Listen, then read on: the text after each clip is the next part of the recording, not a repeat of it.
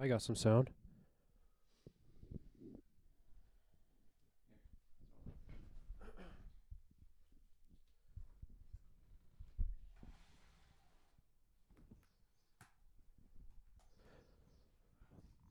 The birds. I can hear the birds. And you're alive now. Your volume is right above the headphone switch that we have it plugged in. in. Testing, testing. So two, three, four. Those are the that's the gain knobs, and then you have the volume. You see what we're plugged This- into? This one Mm-hmm. right here. Correct. So this is the volume, It's just volume. There you go. So now you can hear it nicely. but the levels are good Um, because over here. and now what I would do is I would zoom in on the logic track, to um, so you can the see. waveform. Now Ozzy, remember, he's got to talk into the mic. Right here. Very low. Um, now zoom in like uh, vertically, so you can actually see your waveform. It's on the right side. The top little sliders. Uh, oh, here I see it. Hello, hello, hello. Um, it's not that low. It's actually pretty good. Yeah. Yeah, it's pretty good. Um, it's better this than the other way. All right. Um, the ma- I was listening to the podcast the previous time that we did it, Yeah. and it was just like last time. I, every time I heard Ozzy, it was like this, and it's so different to have a present voice. You need to have it here. Yeah. And if you want to turn us up, you can turn us up on just turn up two, three, and four just by a little bit. Yeah, I'll just do a little bit. Yeah, exactly. Um, so I'm on two. You can sort of hear it. Testing, testing. Ozzy's on three. Ozzy. Hello, hello, hello. Testing, testing. That's pretty good. Yeah, excellent. And what about me over here? I'm probably the lowest. That's pretty good. So All I, right. I, the, re- we all are wearing digital watches now, and sy- we need to synchronize yours to the same seconds as ours. Um, I like the idea of us making an art form out of being starting things exactly in the moment that we say we're going to start them, L- stepping out the door exactly in the moment that we say we're going to do it, and practicing the precision of punctuality. Because once you're punctual, you become much more relaxed. I think. Right? I think when you trust that everybody else is also going to be on time, it takes a lot of lifting off of your shoulders. And it allows you to to plan whatever you're trying to do actually to that time. So what you also have access to because we have the headphones is that you can put music or like soundscapes on, Mm. and it won't affect the recording It won't affect the recording because recording. it's in the headphones. Uh, very nice. So like it can you can bring us into a shared space, you know. Curate.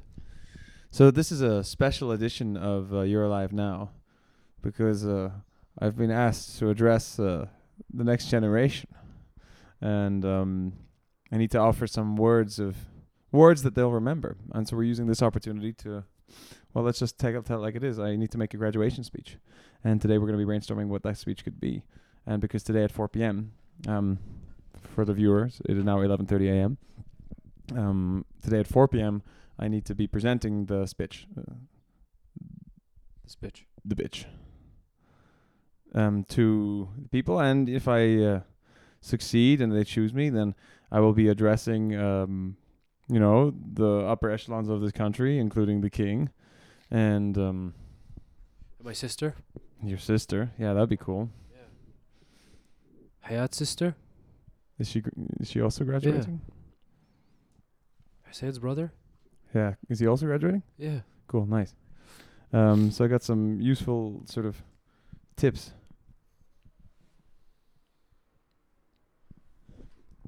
Yeah, bring us into some kind of soundscape. Yeah.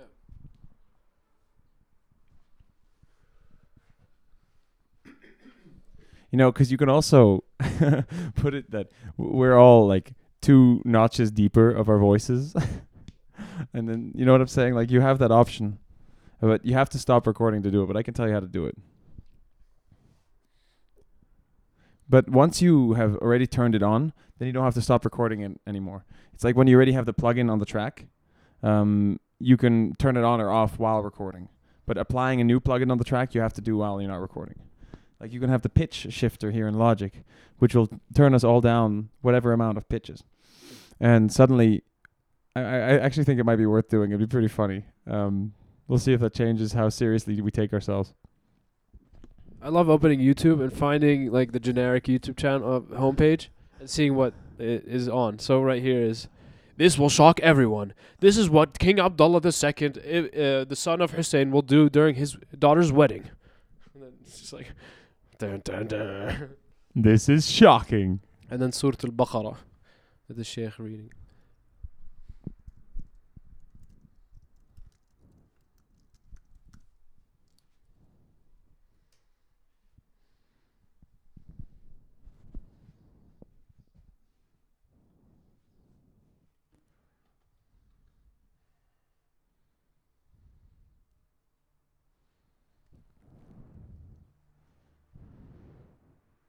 And there's uh, headphones. Uh, this one, right? We are listening to the headphones right now. Uh, is there a level to the headphones? We are all listening to the level of the headphones. So what you can compensate with is to reduce YouTube volume, increase Logic volume. These are all the ways you can negotiate with their circumstance. Because this is a little bit too loud, right? Yeah. So you can at the top right you have a fader that you can turn up so that the everything that comes out of Logic just has a higher amount of volume. Where's the fader? You know what a fader is? No. Slider. Ah.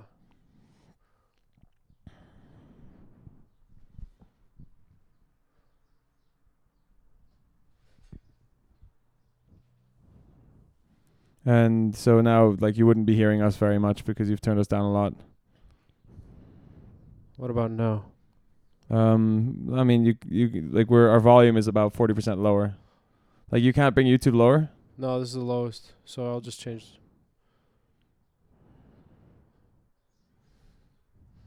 Can also do. I'll be back in a second.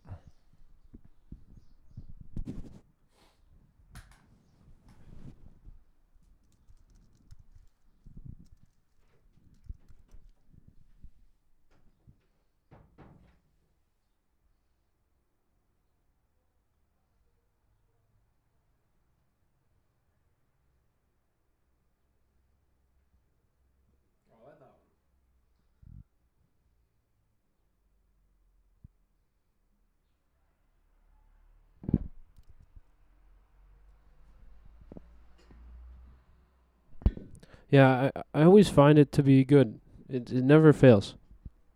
Birds.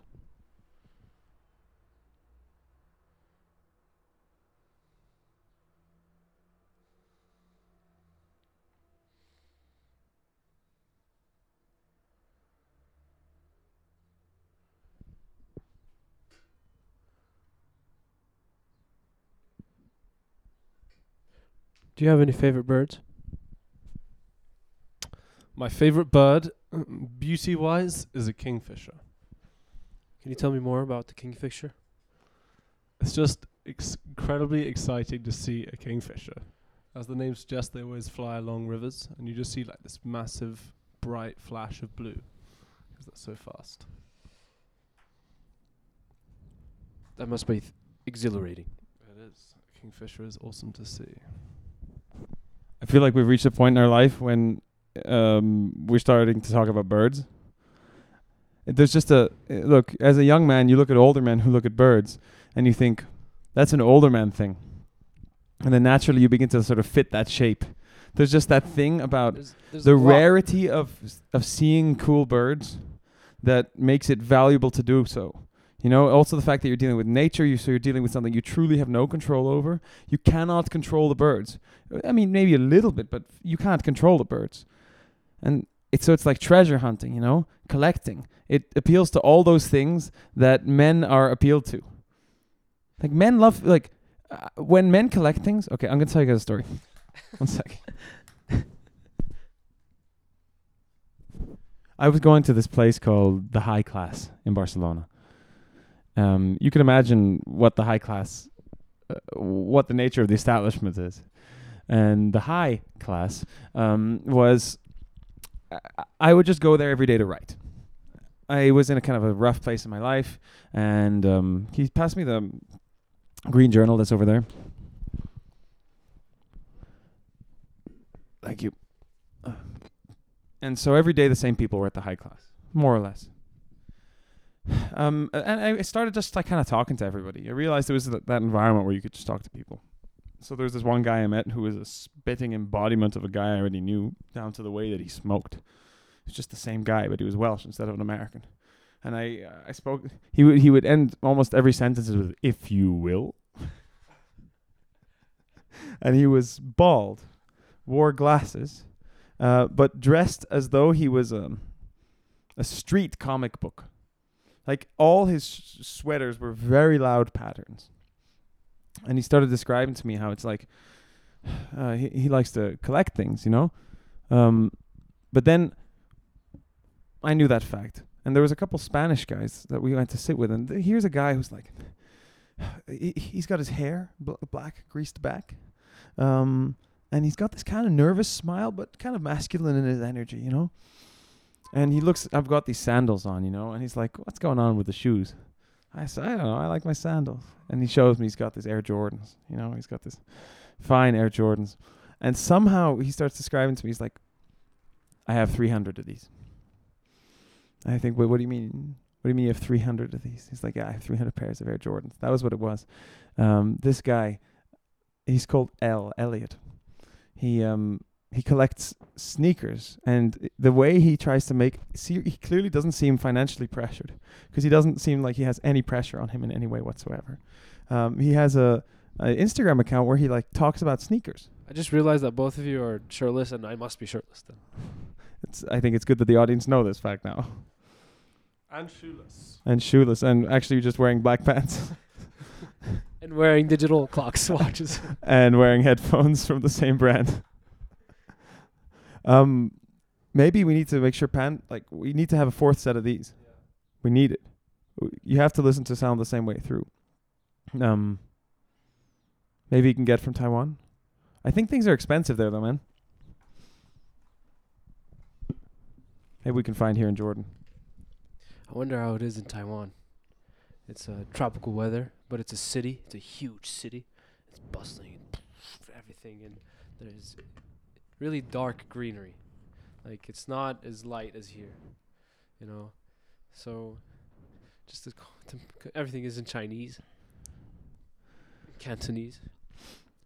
So, L, he reviews sneakers, and if you will, the sneakers are of a variety of kinds of. There are various things to look into when you're looking at sneakers. So he starts bonding with this guy with the hair back about uh, the sneakers, and they both bond over the fact that they collect a whole bunch of sneakers.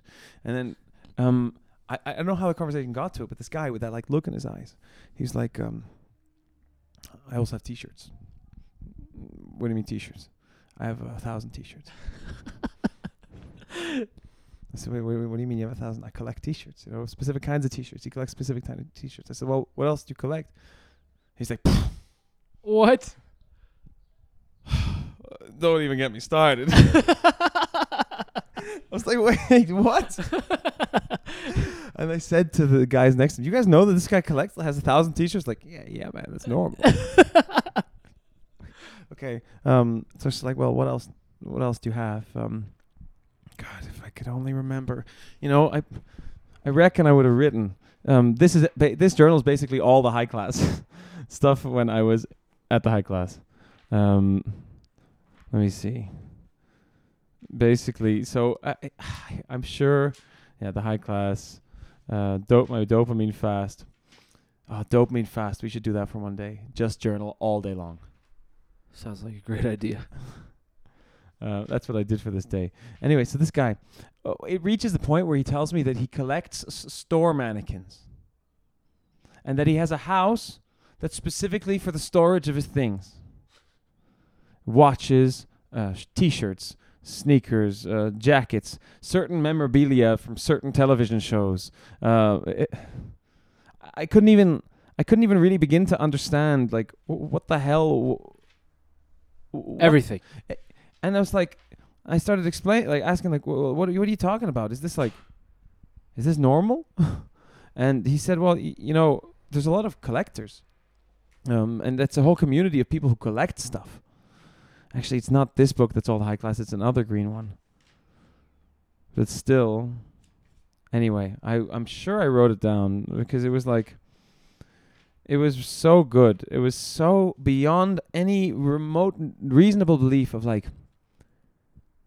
It, it- was so clear that this completely controlled his life. It was a whole problem. Like he has so many things, and he's like, I don't know how to stop. He legitimately said to me like, Oh, it's compulsive. "What are you What are you talking about, man? Who the fuck has a thousand T-shirts? How's that not compulsive? It's a way he has of store life. That's it, mannequins. you know? He literally has store mannequins, and he's like, I like to like take my clothes and dress them up and try them in different ways and, and just like see them all. Feels good, you know. He's- like, Is "Fuck." he buying and selling these, or is he No, literally he's just, just like he's like I can't s- I can't sell them. Nobody I can't fucking sell them because like I don't know which ones to sell. It's like dude, but you've got like three and like L's like yeah man, I've got four hundred pairs of kicks. Um, and I don't know how to sell them, if you will, and I won't know which ones to choose. He'll say because I love them all. I said, well, c- could you? Is that a commercial? don't open in incognito mode, man. Look how much of an interruption commercials are. Where is that coming from? Where did that- commercials just here i'm going to say something for anybody who's in the marketing industry um if you can manage to make your commercial not feel like an interruption for what it is that you're selling people might be more uh, appreciative of your product but if you are putting a big heavy beat on a video that is the sound of birds chirping that's just cruelty it is the opposite of what you're looking for. Therefore, you're gonna hate it. You- That association is going to be negative. automatically I hate what you're selling me. I don't care if it's the cure for cancer. I hate that you interrupted my piece. I love this. I, you know, uh, we know it'd be great. You ever see this YouTube channel that's like videos for cats? Never. Imagine this. Um, somebody puts a camera out and puts a whole bunch of little bird feed right in front of the camera, somewhere out in nature, and just leaves it alone. And so birds come and just like just constantly come and eat. And then cats are fucking captivated because it's just birds, and the cats will just like sit there and watch the screen for hours. Imagine like the thing that gives them the most. You know, like you can call it dopamine. If Dude, how could you stimulate cats with a TV? Well, the same way you stimulate humans, you just figure out the thing that stimulates them. we used to do it for Moses, man. Whenever we'd leave, I would put on the cat TV, and he'd just would come back, and he's sitting there watching cat Are you TV. serious, man? That's You can find it anywhere, man. It's all available on YouTube. what is the cat TV, man? We have we have three cats, man, and they're all like you have to always. You gotta give them stimulation. And you know what's best? Do it on a projector, so that when they jump up on the TV, they're not gonna scratch it. they're just gonna be going against the wall. You know, you, you know what would be like the most OG thing you could do? Come up with like a, a scratching pole, a, a scratching wall that also doubles as a screen to project on. So the cats can like jump up on it, like dig themselves into it. That's a creative idea for cat owners, you know. And I could do anything in the cat, but look at this. Is it just is it just uh, this like? That's all it is, man. Cats don't need you to cut it. They don't get it when you cut it. You know what I'm saying? Like the cats just need to look at this. Oh, because it's just like potentiality that co- oh, a bird. It's really exciting. Just like you, you don't. Just like a second. That's probably also what makes birds so so colorful too. they're so elusive. They disappear immediately. Like you have so little time to look at them. I can see why so many men become bird photographers because you get to save the birds. Yeah, it's So- like the most fleeting moment. So here's the thing that I actually thought was the most interesting in that whole experience with that guy. I realized I'm actually no different. I realized that all men, I think, have this innate desire to collect in one way or another. It must come like evolutionarily from the place of like let me, st- uh, let me stockpile, um, right? But evolution didn't plan that there was something like rewarding about the different ways in which you can collect things right? It's just like evolution plugged produced a bunch of things like systems. They didn't realize the different ways those systems could interact with each other, right? They didn't expect to to have sneakers that you could mm, collect. You know what I'm saying? But I'm no different. If I look at my life, I'm like the way I write in the page is a f- is an expression of my desire for collection. I I like uniformity of one thing. What, exactly the collection. i- be but like water is another form of that. A in the collecting of multiple videos. B in the collecting of the whole frame, every edge. So what it says is, I'm looking for the uniformity, a consistency. I'd like to see that there are rules in this world that can be replicated by doing the thing over and over again. Like I have my collection of photos. Right. The thing is, I understood that there's a trade-off between um, the, the the value you get for connection and the way it owns you. So if you look at like the body of work I have for my company on the website, it's a collection that's really satisfying to behold as a collection, but it weighs nothing on me. It in fact lightens me because it does work for me. But it's videos that have passed. But if I have 200 pairs of shoes, it's weight. That's a problem, man. And so like uh, you have to somehow just choose your battles. So I have collections of photos, I have collections of books. I love to see like I kind of I always love to look at like, oh, that one's full, that one's full. I like to see them next to each other. I like to see everything like put together in a way that, that has order. And so like, oh, what about a video itself? Is like a collection of moments and ideas that are put together in a way that look just right. Like there's one line that travels between it. It's not like goes here and here. It's literally like you're drawing that line and the video is that line. And so I'm no better.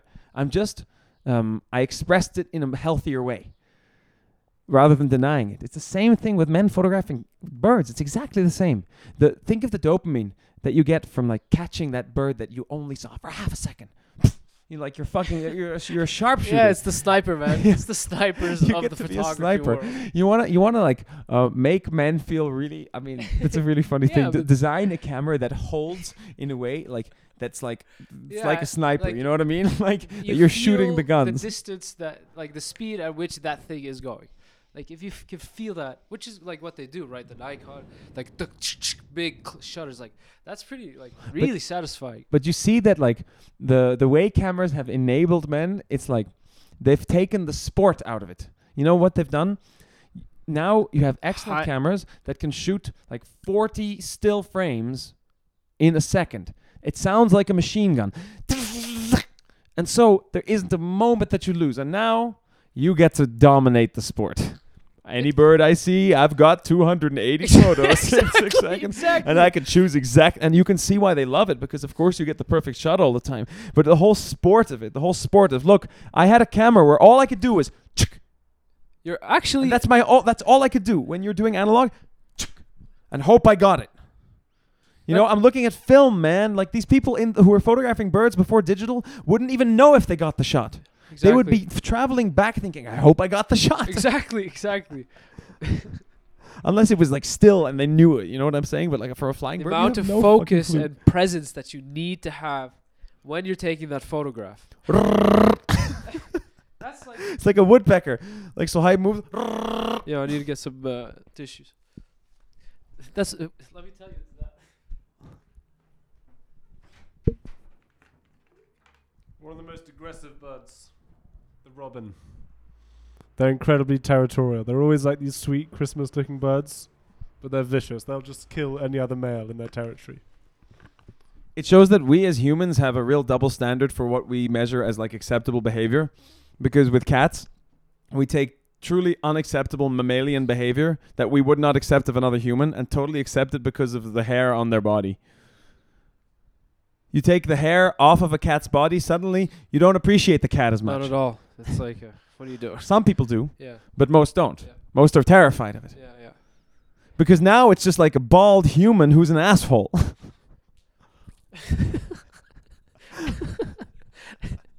It looks at you weird. cats cats are rarely like they rarely have your back, man. Cats have your back so long as you have theirs. It's very conditional. You know, cats eat you after two days when you die, whereas a dog will wait until it's about to starve to death and then it will consider eating you. Cats like, right, you're next, motherfucker. Where's my next owner? Doesn't even think about it. I wonder what like you know what it is? I think um you could they could never domesticate cats in a way that they made them truly docile. Um maybe a little bit they've managed, but for cats it was always that if you could feed the cat, the cat wouldn't harm you. That was kind of like the relationship that brought cats into our life, you know? If I put food out for the lion, he's not going to eat me. It's actually kind of born out of pr- protection, you know. And before you know it, like they become smaller and smaller because they, their ancestors no longer have to select for strength, right? Of course not, because now they're just being cared for, and so evolution goes pretty quickly. It used to be evolution makes itself that it will continually select for for for vitality and strength. It will continually improve the species. As soon as you take away like its its raison d'être, like the thing that it re- the reason for its being, like the hunt, and take that away, suddenly it starts like devolving into this like small thing. And before you know it, humans recognize that you can sort of manipulate how it evolves, right? I can put this one and this one together, you know, like 'cause that's how human beings think. Of course, we've done it with almost every does, creature. does the same thing happen to humans if you take away that evolutionary pressure? what do you think? What do you think? Uh, absolutely. Can you look at an average African version aver- versus an average Japanese person and talk about their like physical um, relationship to the environment? Put a group of ja- like Chinese or Japanese people in the same environment of, as the African people, they would have a very different physical relationship to it, right? They don't have the the the long. Uh, if you, black people are the closest, because I think they're just the closest to the the environment in which our common ancestor grew up. It's no surprise that they have more developed musculature. Like it's there's just something like we look at black people as this like something about them is cool. I think what it is is that it reminds us like that's the cool thing we were when we started going backwards. referring? yeah, because now we're like doughy and we have bad skin and we have no more melan mel- mel- You're melanin in our scared of skin. the skin. You know, you kind of like. and our musculature has taken on different shapes you know like we know what like you know what happens when coders start being the alpha men of your society what happens to your gene pool like in terms of physical fitness like or what happens when you wh- who becomes the most like uh who are the most desirable men in your society are the ones who are doing best so you need to somehow have the ones who are doing the best also be people who are excellent physical specimens if you want to move your species forward right so with cats, I think that's how they would have been domesticated, right? Because they were never truly domesticated. You don't own a cat. The cat only will eat your food. And if you stop the food, he's like, fuck you, just as you said. But the dog, born of the wolf, you can't put food out for the wolf. Like uh, he's still he's still a wolf. You know what I mean? So what is the wolf that they could somehow negotiate with? Definitely was not the alpha wolf. You're not coming close to the alpha wolf, and it's not all the people around him. Well, who's the wolf that craves the attention most? It's the omega wolf, Always. the bottom of the totem pole. The omega wolf is the one who's always eating last. And they beat him up constantly. And they just they ridicule him and they tease him and they hurt him. To the Omega Wolf's credit, when there's the actual danger, they will protect him because he's still one of the pack. But every group needs to have a whipping boy. And as that whipping boy, now, if you start putting out food for the whipping boy, it says, You get to eat this food. They're not eating it, but you get to eat this food. Suddenly, the whipping boy's like, "Oh fuck yeah! I'm gonna have to." You think he has self-respect? The whipping boy lives in a state of constant desire. Like I don't get to do the thing that they get to do. They get it, right? They get it. They eat first. I eat last. I never get to have the good food. I never get to have the liver. I never like. I have to eat the fucking scraps all the time. That's how the dog. The dog knows this. You know, they live this reality. So that's how we start domesticating dogs, right? By only by domesticating the omega. Now you see that like dogs, the reason they're not going to eat you is because they see you as the alpha. Like their common their ancestor was the the sub of the species. But what's really interesting is when you see packs of dogs here in Jordan, I'd love to do a documentary of just following packs of dogs and seeing that they're like a little they're wild dogs, man. But they live like a wolf pack. They just roam around freely around the world, finding like go, getting up to no good, and they walk in an order. There's always one at the front and one at the back, and their ancestors are much closer to wolves. They're not the ancestors of domesticated dogs as much, maybe farm dogs, but like um, as a result, they also take on a natural hierarchy. You could have 10, dom- 10 submissive dogs, but ultimately one's going to be the most dominant of the most of them, and he'll be the alpha. And the alpha, when you are the alpha, I think neurochemically you become more of the alpha because you have a responsibility to the group. You're sort of putting something. There's a certain process that's happening in you that that produces like alpha musculature, alpha like I- intentionality, right? Like your position, what you think in life determines how like the energy that you take. We live in a country where everybody thinks that they're the alpha. it doesn't work. Pretends. To show. Like you see in Bangladesh or in India, clearly most people are fully accepting of the fact that they're not alphas. You know, like they just they live their. It's like having. Why is it that some countries make better servants than others? Because they they don't vie for power in the same way. You cannot make a Jordanian into a servant. They they they think too highly of themselves, which I guess is isn't that kind of funny? Never, yeah, yeah. Like we don't ha- we don't earn very well in this country, but you you basically can't get a Jordanian servant. They're too self-respecting. but is that a? It's not a good. I can't even explain. You know. but- yeah. It is what it is. And so doing great cat videos, I think it's definitely a lot of fun, man. But taking photos of birds as well. There's nothing like the moving image. You know what I mean? Like e- there's been plenty of people who've taken pictures of birds. You know what I want for our Baraka film? I want to travel. I I really really. Uh, here's how I would do the Baraka.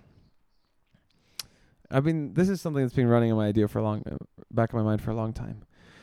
Imagine you see like waves of birds as they move around, but the way I edit it is so org- organic that it actually truly travels with the music in almost like hypnosis together. That when the birds sort of move here, uh, the music flows exactly with it. And either the music does it for it or I edit it to it. Like I can artificially play with time. Like but I don't know how artificial I need to be with it, right?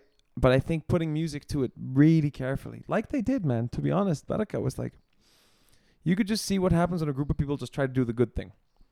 They had high taste. They knew what was that what was impactful to look at, and they made that.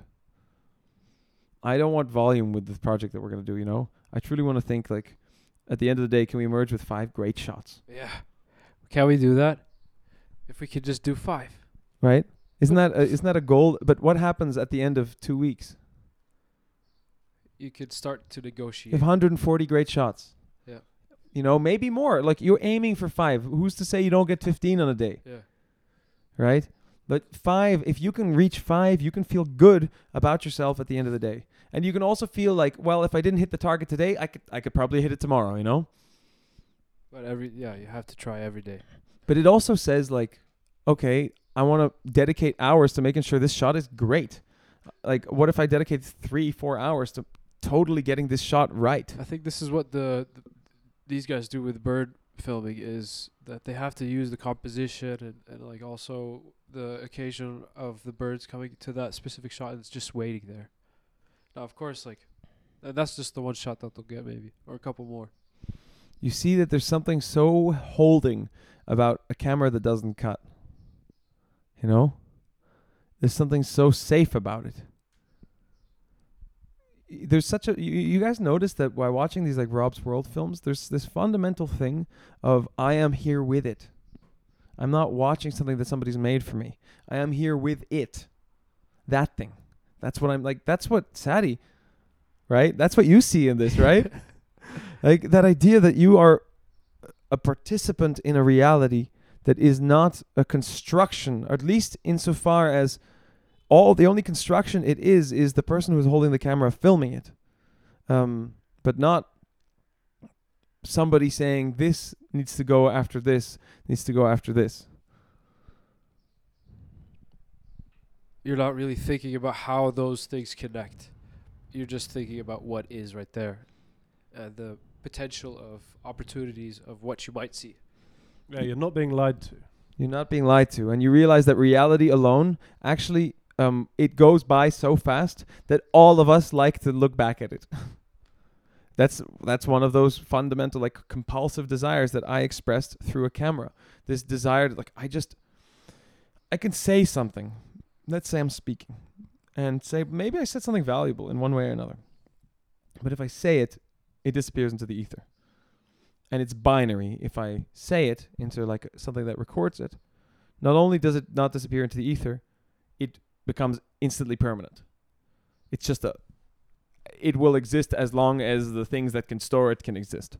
Um, which is crazy, the difference. The difference and how stimulating that is in terms of like I want to save everything. And the cool thing is like these YouTube channels, be like Water Ups World or whatever, Hour on Earth. I came up with them with the idea that if I can generate enough steam on them, they're really cool justifications to go to cool places.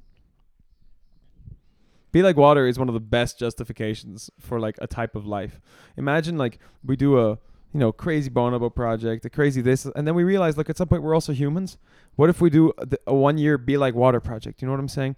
All we do is very slowly travel to every country that we want to go to and just spend time filming their water.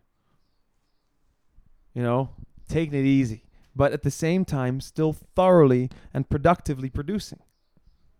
Right? Isn't that cool? What I wonder is that, like, I- don't want to have to worry about the financial viability of individual projects. I want to worry about like the, the the absolute value of making it. You know, be like water would be really fucking cool. Um, so that's why we need the support of some benefactors. But I truly think if we start, the, you know, the best way to get the support of the benefactors, it's just to make those things that make it clear what you're capable of making. You know, um, it's the loudest way to express. It's it's saying I'm gonna practice to you the thing I'm asking of you. Everything that has worked out in my career has been because I made something and somebody saw that thing that I made. Just how it is. That thing you wrote, that photo you took, that video you made.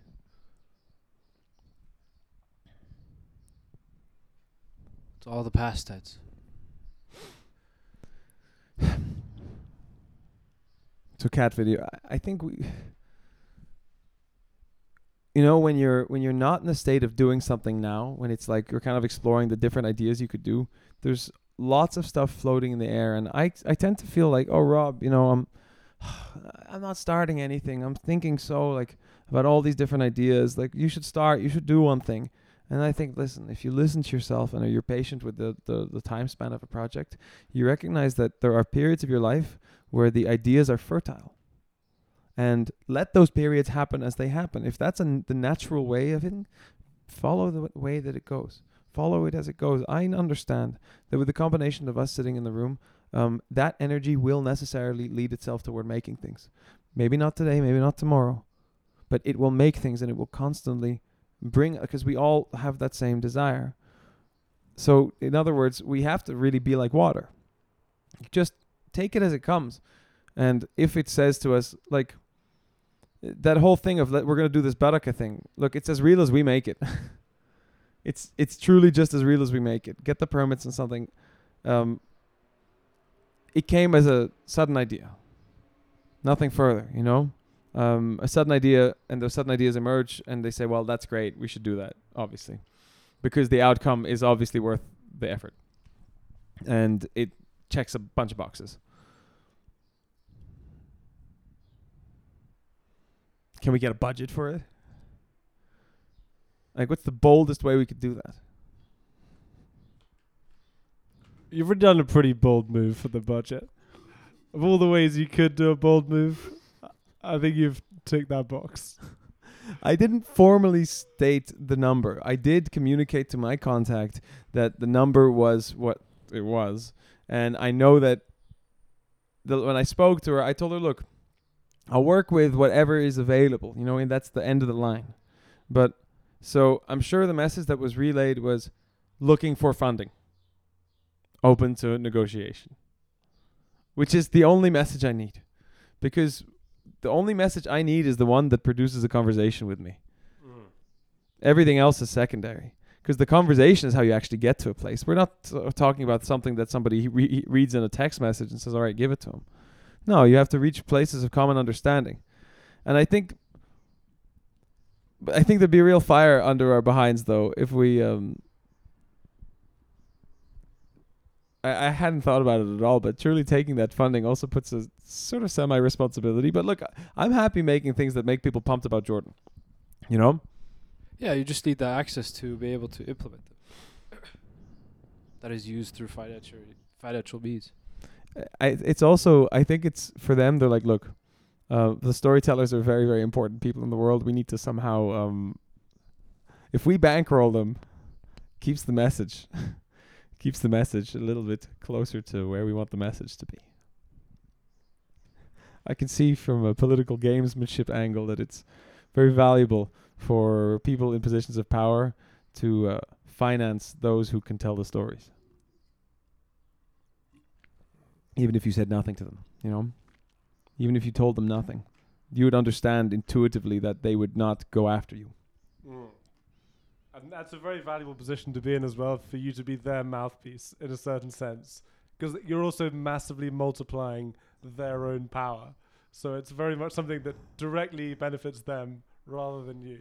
What about being a graduate of their school? That anything you achieve can reflect on their school, which could use something positively to reflect on. What about being a small country that's trying to vie for a position in the film industry? Um, what about um, being a having no really notable filmmakers from this country and having someone who's you know running it all who really loves film? And what about the fact that there's a particular person who attended your school who's got a track record of doing like really quite remarkable things, and um, like on any scale, not just the one of this country, on any scale, like that stuff is like people are impressed anywhere, and that this this person wants to do things in your country. I- I feel like it's uh, it doesn't take a lot to think about why somebody in that position would say, well, let's um, let's do something with this. you know, there's a lot of good things at stake here. And so the thing that I've been feeling, is like it, just felt like the symphonic win-win thing, where look, I want to make my movies. Um, you want people to feel positively about this country, both in and out of this country.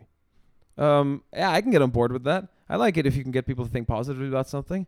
You know, I'm, I'll tell them to the straight. It's like, listen, uh, if I had to get in that position, I would look them in the eye and say, look, I'm not gonna make, I cannot make propaganda, you know, in, in any way whatsoever. I cannot be a mouthpiece. But what I can do is cultivate good energy about that which is worth good energy. And trust that that alone would already be serving the purpose that we're trying to do here. You know? I don't have to talk about the government. I don't have to talk about money right? We don't talk about the government. But what i can talk about is like um things that are beautiful. Just think like it's there. There's plenty to be looking at. And in the end you need to somehow climb on certain steps that are suboptimal to be able to reach that place that you want to reach I I like the idea of thinking we can ride in those. The motorcycles? It's not a motorcycle. Oh, it's a plane.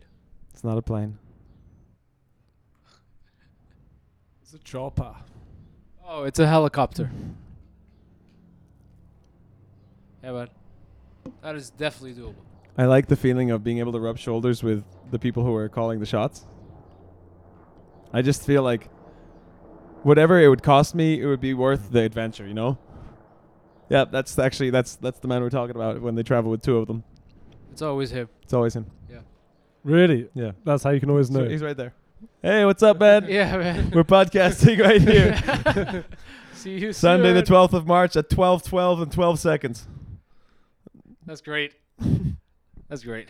Uh, they could have been listening to us. They have this insane like laser technology where they can shine like a laser beam onto like a crisp packet in the room, and depending on the vibrations of the crisp packet, it's you can then decode what everyone's talking about, or you can do this even with the way you know the the the curtain is vibrating or something. Like they, they can listen to you. That they could have been doing that. You never know. It's insane the What? technology they now have. Yeah, just a laser beam to analyze the way in which something in your room is moving because the sound waves, you know, they push everything around, and you can now use that to listen in on people. The sound waves push everything. Well, everything's moving slightly. Everything's vibration. everything's vibrating, and like it will vibrate in a certain way when you do a certain pattern of speech or something. So you can decode that. So Yeah. wow. Yeah, it's a. My God, man. I I just feel like look, I want to be on that side of the equation. You know? Why not? Right? I I- don't have any crazy motives that are like, well, I'm trying to like uh, manipulate my way up to a position. I just think, well, clearly there's a good opportunity here that I could use in a productive way that I can serve like look, if I can cultivate good energy, what am I doing, you know? It's not a like, it's beautiful and if it can cultivate my career, great. like i I love the idea of getting more and more access as someone who has a camera. You know, access to whatever you want and seeing how you can use that for the stories that you want to make. It's also six weeks till the 25th of April. Fun fact. Six weeks till the 25th of April. Yes. What happened on the 25th of April, 2005? Oh we have six weeks to do it you're right Yeah. we did say that deadline. Six weeks. A deadline's only as real as we make it. Yeah. Six weeks is very doable. It is very doable, Yeah. especially like when you're do- also doing other projects in the meantime. What is the Yeah. deadline? Ah, I think I know what it is. It'll be the 18 year and like the 18th birthday Yeah. Of- of Of G Sati Vex. Sativex. the first cannabinoid based medicine to Ah. be approved. Beautiful. It'll be the 18th birthday. I didn't realize it was the 18th birthday. Sativex will be officially legal.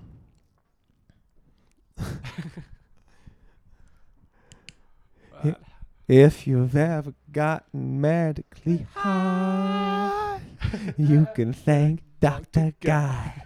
Mm, if you're thankful for the weed you're prescribed, you can thank Dr. Dr. Guy. Guy. If you wanna be, you know, you could also put freestyle rap beats, for example. I'm just saying, like, as the person who's running the podcast, you can do anything you want.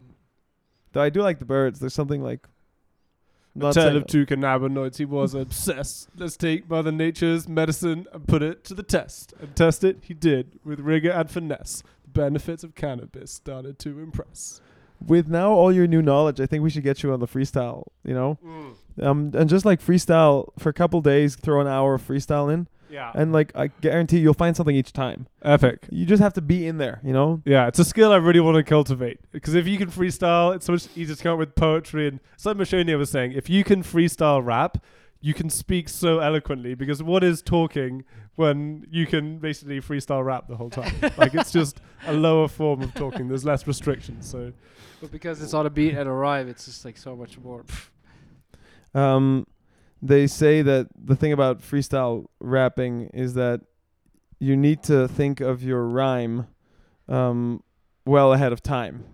You go one sentence ahead, right?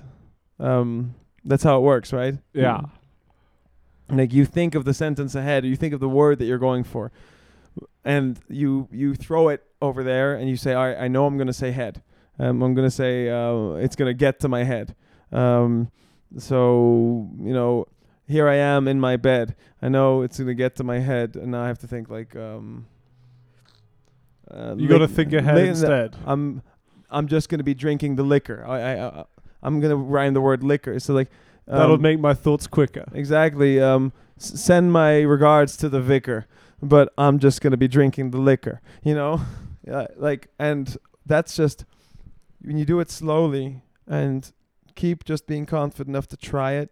When you mess up, it's okay. You continue it. That's how you develop it and start slowly, right? It's an Once you- instrument. Once you like liquor and vicar, it's kind of like couplet you already have, but you already thought of words that rhyme with liquor. You always go through that Rolodex with every word that you go through, and so you just practice. It's just like it becomes uh, you connect the neurons of those words. words doesn't ever really rhyme with anything other than like herds, I guess. World and girl are two that can easily generally go together. World and girl. yeah, th- there's also the thing about a rhyming expression, not necessarily a rhyming word. Mm. Like- Like, orange and door hinge.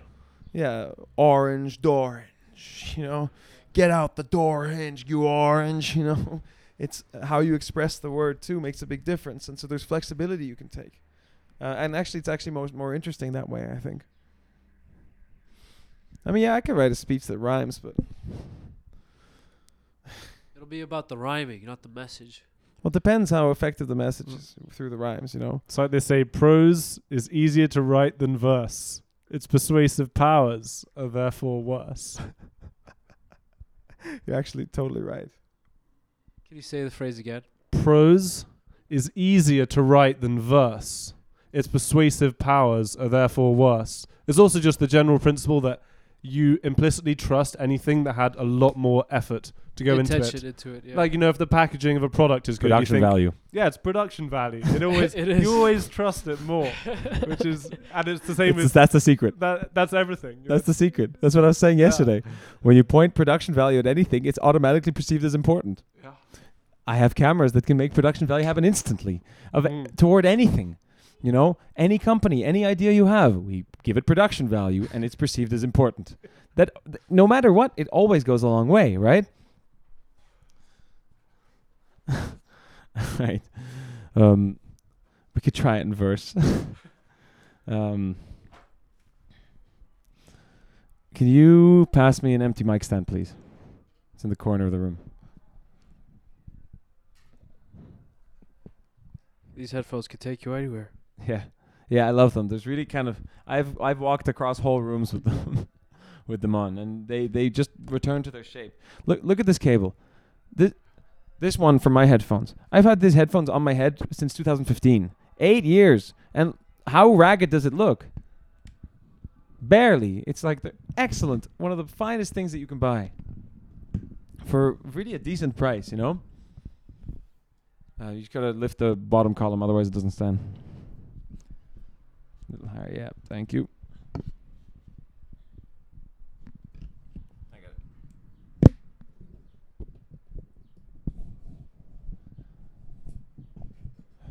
Um.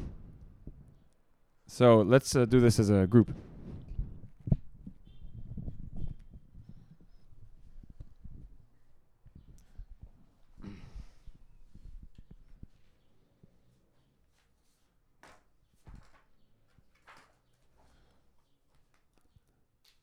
Um.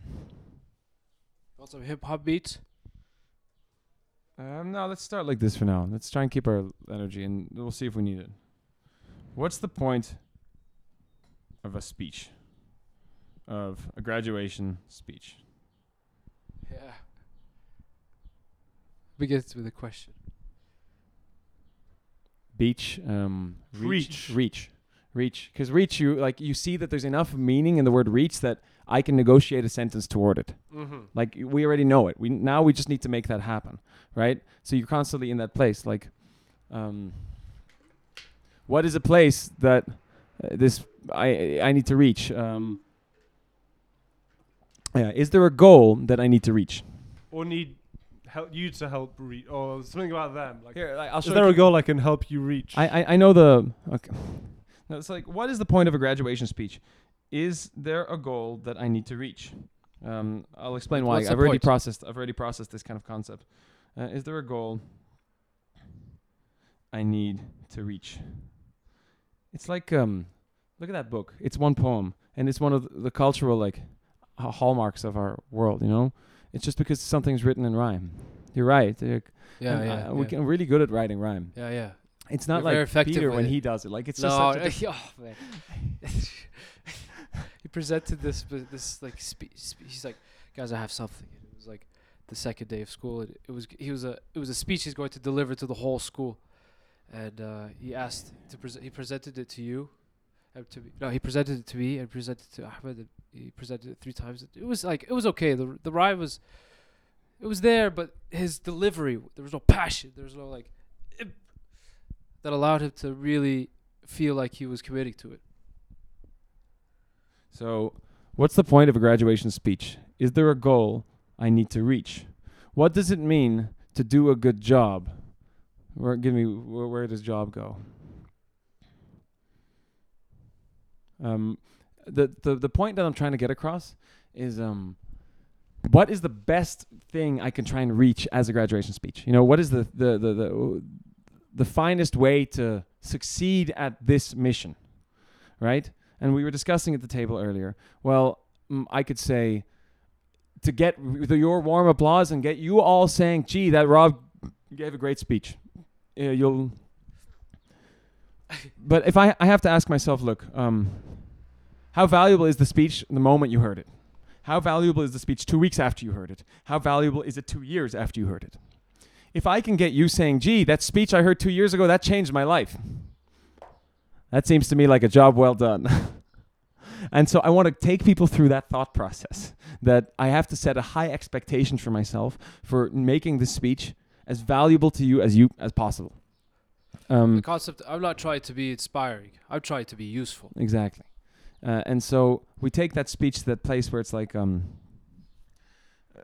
I, I set up that anticipation that not only that is like in my job, um, well, so how do you, how do you make sure a speech is useful? Well, firstly, it's got to be memorable. It's got to be very memorable. In, you, if you forget it, I've lost. So you, I have to make sure you don't forget it. Well, um, in my profession, I have um, I am hired by clients all over the world for my specific and unique capacity to make things memorable. It's the one thing I'm particularly good at.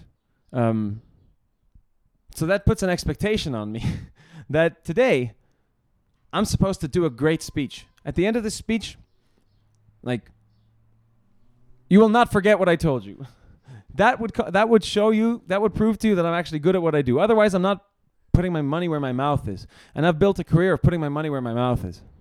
Saying I can do a thing that other people said, well, that's kind of an unrealistic thing, and then doing it anyway.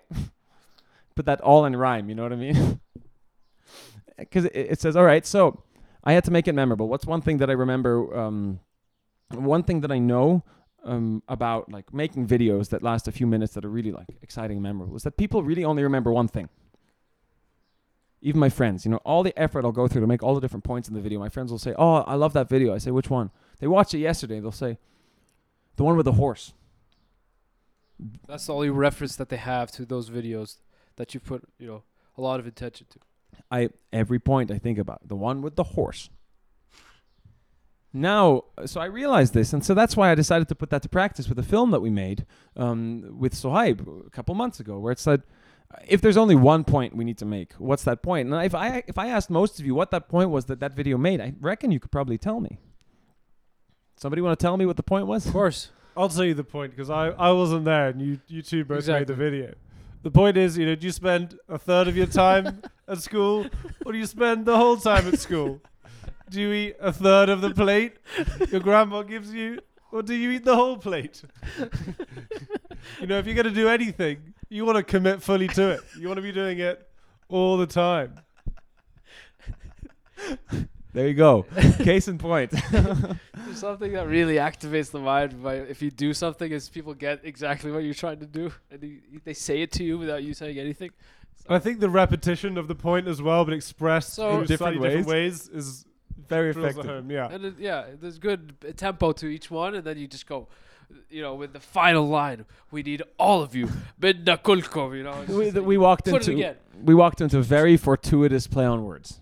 It wasn't planned. It just was. Look, nuskum means half sleeve. Yeah. But kum at the end is also a way to conjugate, um, like All of you. uh, you, all of you, like um, akil food, akilkum your food.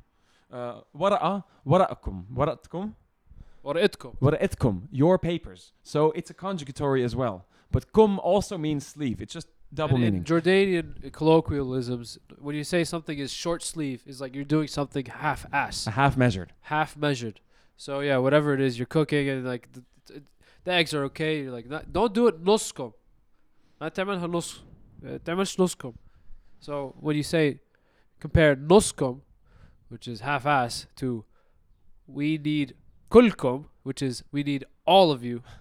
It goes. It's just like the perfect play on words. And that responded to the king built this place to serve his country. And he chose it. He chose it. You know, like each of us have, and he chose everyone, everywhere. And it's constant. Like it's, we're setting it up that it's all of you that, that are together on this mission.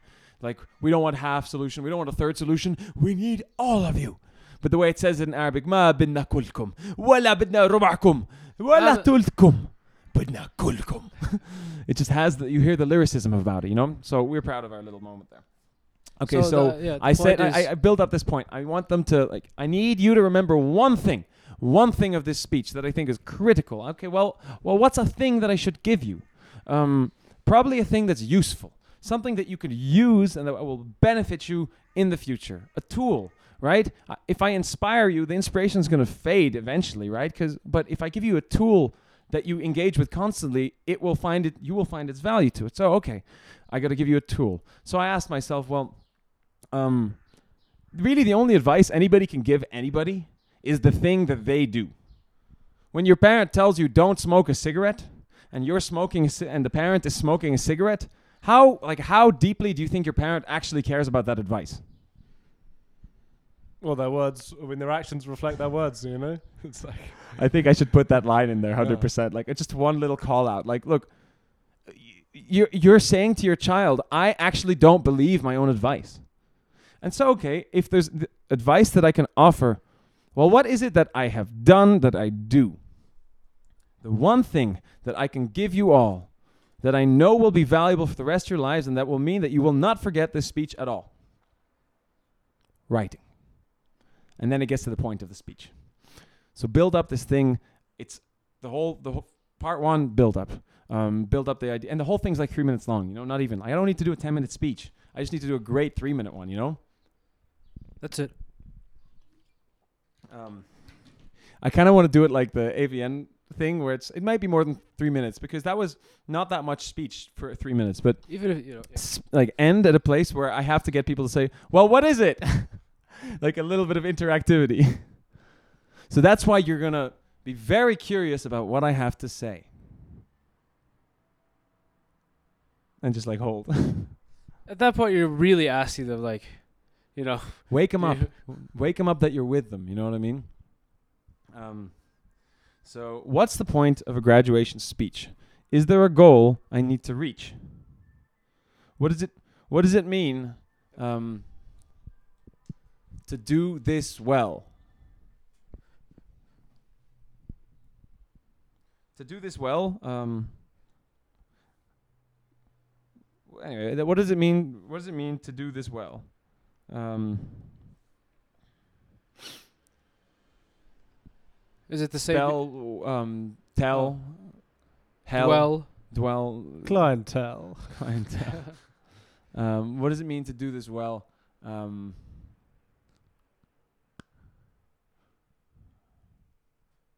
something about me that you'll tell. Um, to someone, s- yeah. Nugget i- of wisdom. Can I, on your ears for, befell? I don't for you to remember it, that you go and tell. um, what does it mean to do this well? Um, maybe well doesn't isn't very like satisfying with it. Yeah. So what's the point? Maybe wait. Um, can we somehow let's just like bullet point a little bit like the the arc of what we're trying to express? Like just do a little bit more formally rather than having to grasp at it in our minds. Um, Let's be on the same page. so the first one is like um, posing the question. Pose question. Um, what constitutes a good speech? Right. Uh, what constitutes a good graduation speech? Uh, grad speech. All right. Um, so and then like the the sub points of that, what constitutes like what what um so the considerations of a few options, right? Um, one it's like uh, your applause. Um, that you think I'm smart. you? Yeah. uh, that you think I'm smart uh, or talented in some way. That, that's a smart man. exactly. That you point at me and say, point at me and say, "Shatter." Oh, Allah. Oh, wallah shatter. Well, Yeah, this guy uh, a- a smart guy. Yeah. I think it'd be a fun part. I think people would appreciate that. Point uh, um, that you think I'm smart. Wallah shatter. It'd be fun to include some of the mannerisms that you've learned while you're b- while you've been here, of like the, you know the hand gestures and the like add the Jordanian element to it. Yeah. Yeah, yeah, yeah. Post question. Um, what constitutes a good graduation speech? Uh, your applause, that you think I'm smart. Uh, wallah. Um, what's another thing that like just would be a traditional thing? Uh, that I inspire you? Yeah.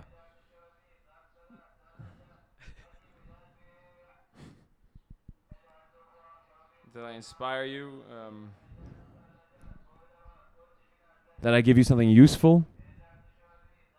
I mean that is one of the uh, Yeah, it's important, right? yeah. Or something about how, you know, on the inspiration you give them to just fade completely after the speech is gone. Like, how can you make the inspiration stay in some way? uh, give you something useful, give you something that lasts, right? Uh, give you something that lasts. Uh, all right. So uh, what else uh, would a graduation speech need to serve? Um,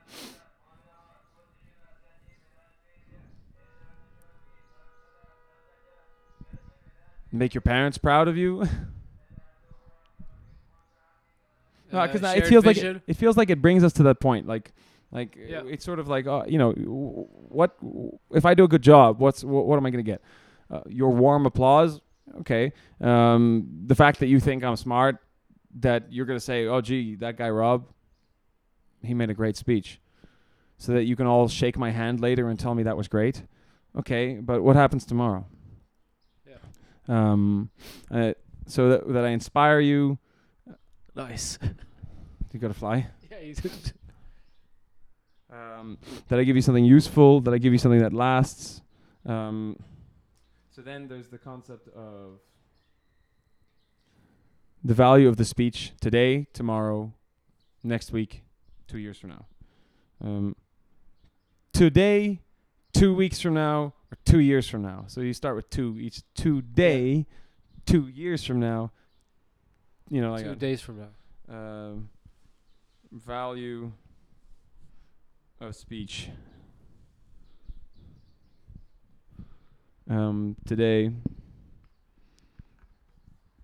tomorrow, uh, two years from now.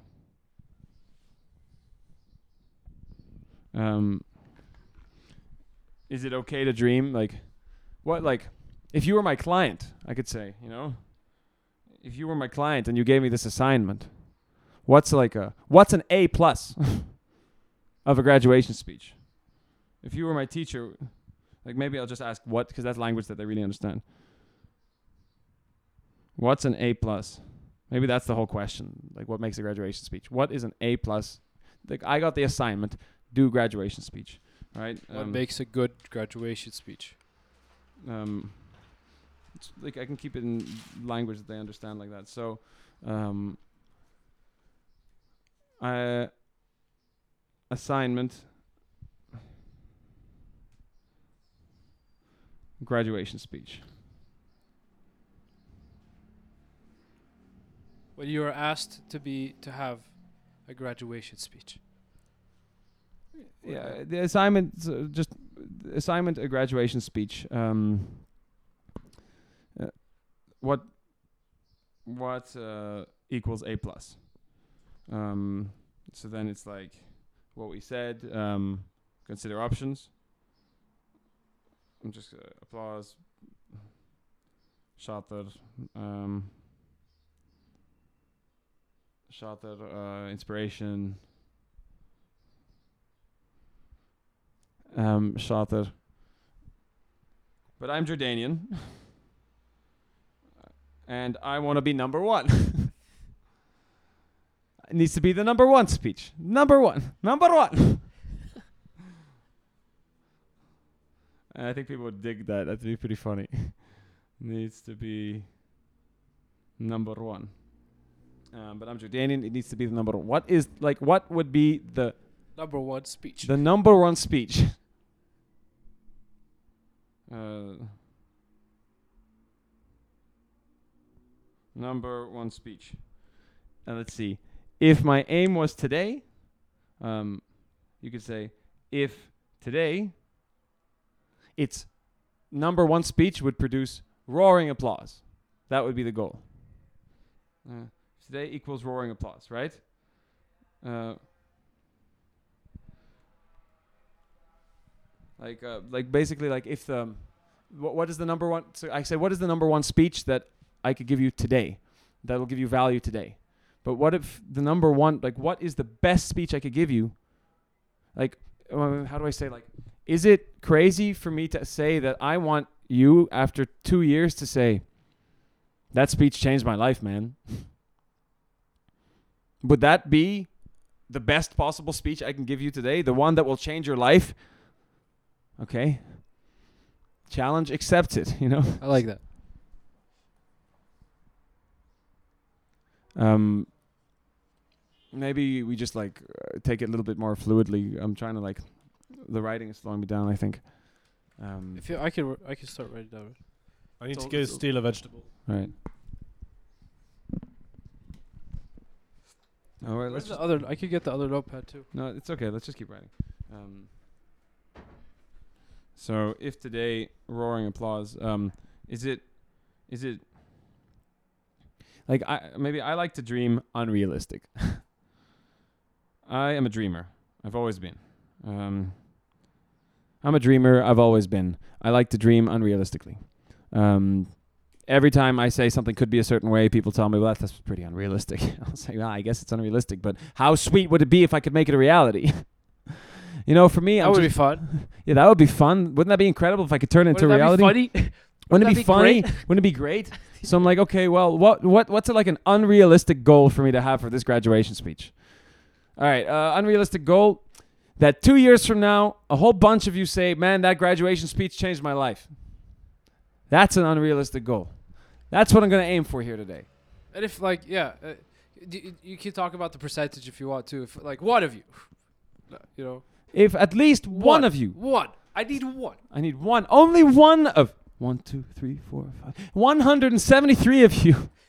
Go. Yeah. But it humbles the goal, right? It's like if I, you know, that's an A plus. If you could change someone's life, one person's life. I don't even want to say change. I don't like the term to change someone's life because of how ambiguous it is. Um, Yeah. A useful lesson. So, uh, so the goal is that two years from now, at least one of you looks back and says, I learned something from that speech. "No, that's not that's not Yeah, big enough." Yeah. That speech changed everything, in a good way, inshallah. in a good way, right? Otherwise, like, what are we talking here? You know. Um. Yeah, and so saying so basically setting the the goal, setting this really high goal that what would be the most like an unrealistic thing for me to dream that I'm just going to try and dream anyway and I'll take you through my thought process to make it happen. I want you all to remember this speech. No, I want at least one of you. What if, what if I say 10% of you because one might seem like too unambitious, you know? That some of you 2 years from now will look back at this speech and see it as the day everything changed. And it wasn't because you graduated. it's because you heard my speech. um, how can I make my speech more memorable than your graduation? and is that like, is should I be aiming for that, or should I just be like furniture of your graduation that just says some kind words and you move on, or should I actually try and like compete with the momentousness of this occasion, and try and say, you know what, I can make the thing that I do the most memorable thing today, with words. And I thought, well, what is it that I'm actually demonstrating to you? And it was obvious to me. It was totally obvious what I have to tell you. And so now I've already planted it. I've already said it, it's words, you know, like it's words that I can express in a certain order that will eventually like and so what I'm what I'm actually giving you is just words in a certain order with certain tone and certain delivery in certain moment. That's all I'm offering you. I'm not picking up your bags. You know what I mean? I'm not like tutoring you. I'm not spending time. I'm just giving you words in a certain order in a certain moment of your life. So it was obvious to me what I had to give to you. And then I'll go on the whole thing because if I want you to look back at this two years from now, um, not only should I make my speech memorable, it has to be unforgettable. Unforgettable. That you will know exactly what it is that I said to you this day. You won't remember the speci- specific order of the words, but you'll remember the point. So, what point is this guy making? Um, there's also the fact that I have built a career being for making memor- ideas memorable or presenting ideas in as memorable or unforgettable way as possible. People fly me all over the world. Alhamdulillah. Is, does, do um, Christians say Alhamdulillah? I think so. It, yeah. Your dad did say Alhamdulillah Yeah. over Okay. the phone. All right, there you go. Um, so now, now that I've told you that, you're all going to expect me to actually do a good job. So now I've given myself some real pressure to do it. and I tell you that that pressure has been pretty good for me in my career, as stressful as it can be sometimes. So if there's one thing, absolutely one thing that I could teach all of you that I could give you all that you will use with you? Well, it's obvious. It's got to be something that I do myself. That's the, how the argument continues. It's got to be something that I have practiced because the only advice that will actually make sense to anybody is the advice that the person offering it gives for themselves. And I think I can mention the smoking thing. It's like, I wonder if it's too negative. To mention it, Like, it's like when a smoking parent tells their kid not to smoke. What's. Uh, it, does poke. I'm sure. But- Maybe, but maybe, not. maybe I should poke that one line. Just one line. It's like it's like when your parents when you're a parent smoking a cigarette and you tell your kid don't smoke. What's what's it sending to what's it telling to the child? It's saying my advice isn't actually worth my own like I don't believe in my own advice. Well, all your meaning is under there. So what can I give you where I can guarantee you that I believe in the thing that I'm telling you? And I'm like, boom. Boom. Boom. Boom. This is one year of writing. Not for work, not for any money whatsoever. I think that's a it's powerful. I have, over the last two years, written two and a half thousand pages of handwritten text that I haven't shown to anybody, I haven't sold, I haven't used in any productive way. But yet, I continue to do it. Today, I'm going to tell you why I write. Because it's the most important thing I think I can share with you. And then, so that's first half is setup, then there's body, then there's release. The thing will last like six minutes, I think. Like, like it's a graduation speech. You know It's what I mean? a- it- it- when you have that length, it allows you to really go into a point, but not give it too much. Where it's like, "Ugh, enough of this. It's like three minutes is too short for uh, you know a graduation speech. You need to take the time. That is what is asked of You you. need to spend time on stage. You You, know. They asked you to take. This is also another goal, right? Is to capture their attention for a considerable amount of time of the duration of that guide, of that event. Your words is what people value, so that's what I'm trying to do here. So I want to give you something that I have found enduring value in. And I'm going to give it to you. I'm going to tell you how I write and why I write. Very practically speaking. It- um, what's the. F-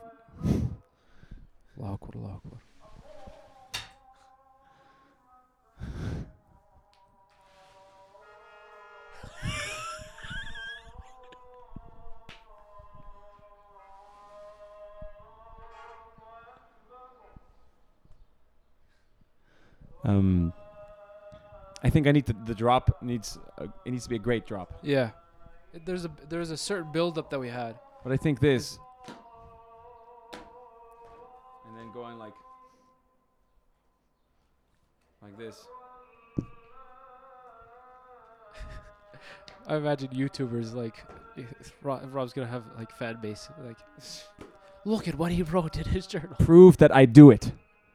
You know? Yeah, that's what I mean about the power of that. Can I get my other journals from Barcelona? Yes. I don't know how, but I have my big leather bound one, you know?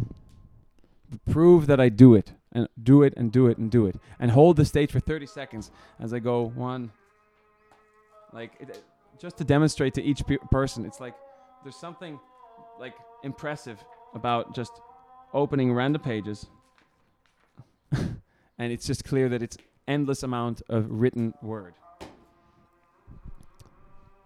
that's what I practice. And today I'll tell you why.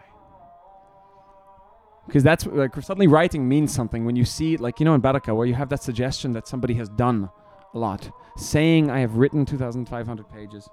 I think it, the point is made by showing like one book two books three books of because I got the blue one in there as well which is also just full of text. Just you know like yeah I think people will probably be into it you know um This thing's very distracting. is this the call to prayer or is it the prayer? it's the call to prayer. It has more attention to it.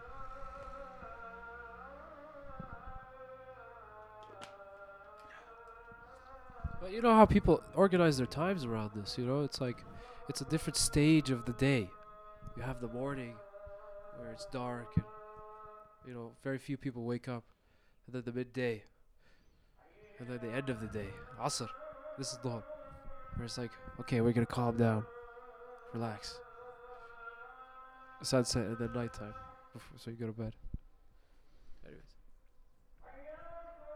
is it about you? Why you write, or uh, when you write?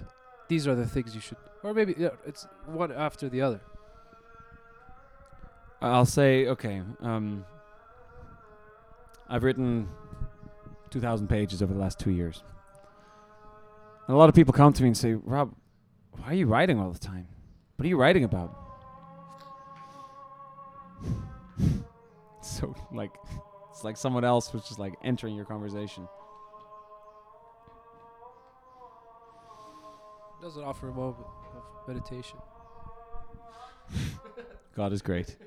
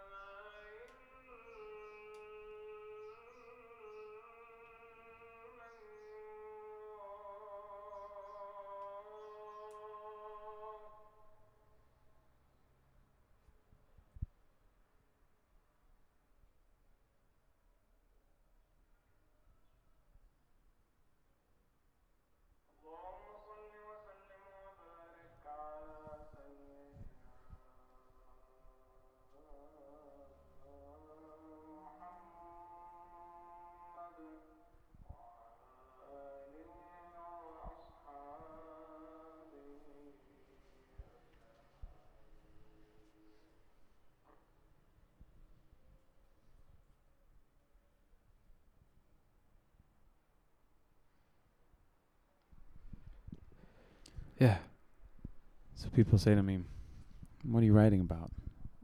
Why are you writing all this time?" Um, I think I just need to try and like uh, tell the whole story of why I'm writing, and see if I can. You guys can just like extract um, the valuable bits from it. Um, can you put Chopin's Nocturne on? Just write Spotify Chopin Nocturne, and it might even still be playing. It's right there. It's the second one, I think, Up, or maybe it's the first one. Read it. Nocturne number two in E flat major. Op nine. Yep, number that's two. the one. It down. You can keep the other sound on. It's okay. Doesn't interrupt. Hmm. Oh, I love this piece. I could listen to it over and over and over again.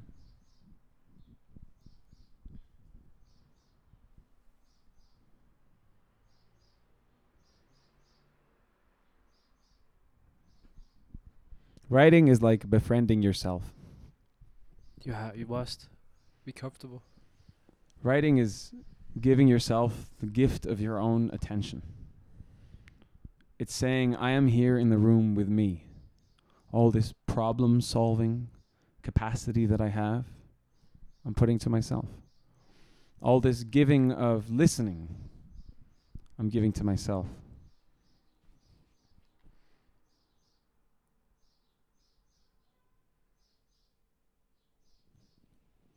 I used to start writing, and I think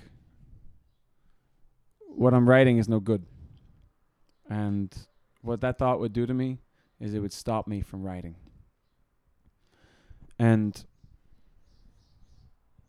then I learned. He turned it down just a tiny bit.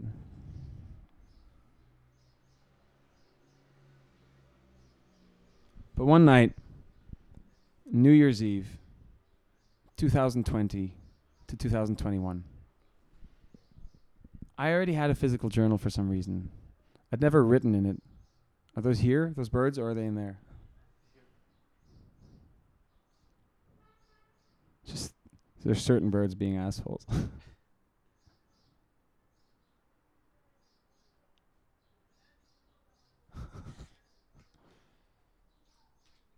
think that's a J.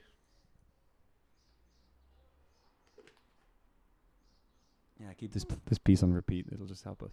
Just can you turn off those particular birds? Okay, it's a little calmer now. All right, let's try uh let's try doing this all of us if I would inc- invite you at least to do it with the eyes closed.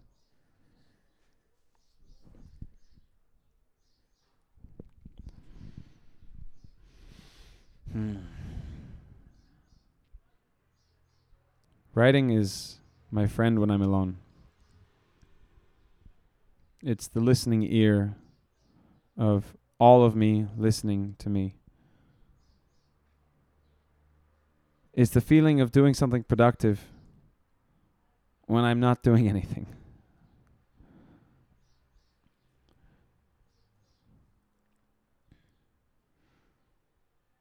I would start writing and I wouldn't write anything well. But then that one night, New Year's Eve, 2020, I had a journal uh, for some reason. It was just this old journal. It was actually a journal that I got at a conference. It just had branding on it from some company.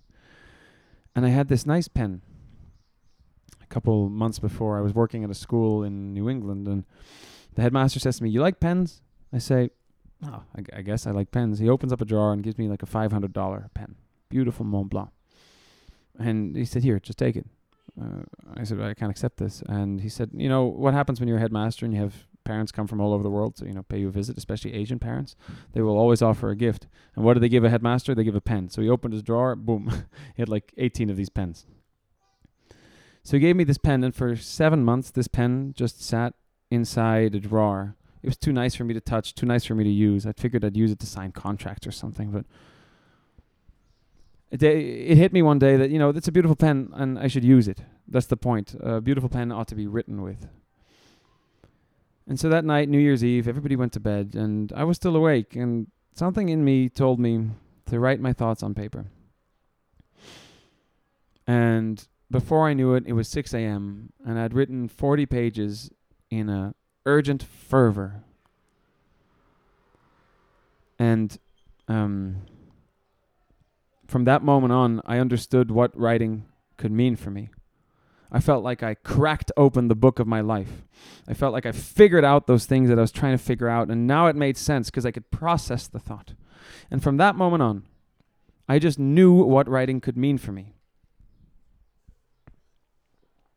For the next six months, my writing increased and increased and increased. I filled hundreds and hundreds of pages, and it was all gushing out years and years of thoughts and insights and confusions and worries and, and, and dreams that was all coming out in that same moment. Um, but I learned some things. Um, writing happens when you write.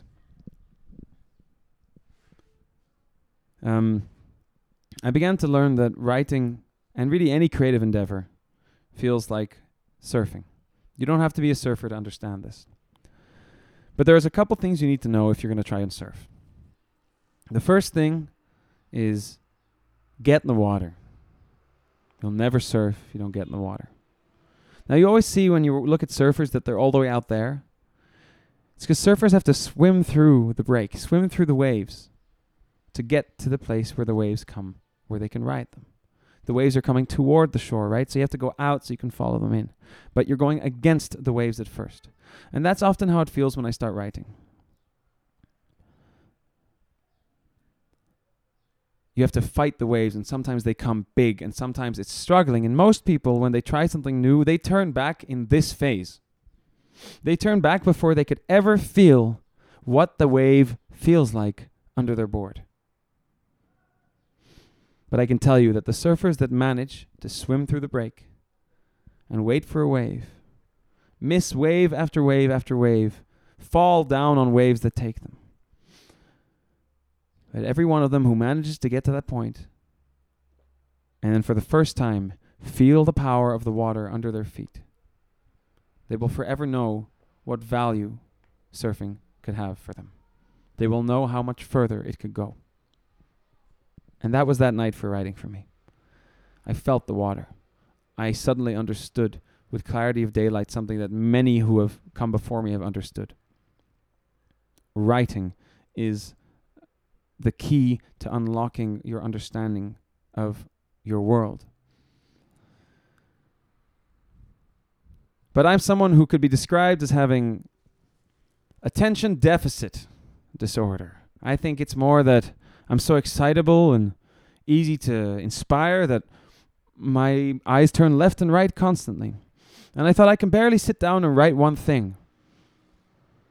So suddenly it just hit me. Well, I don't have to write anything in particular.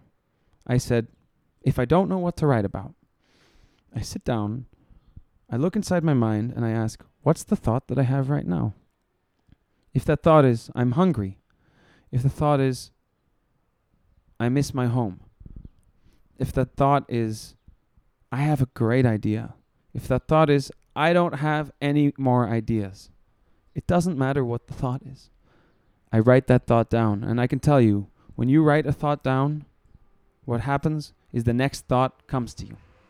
And then the next thought comes to you. And before you know it, you found yourself in a place where the thoughts fascinate you.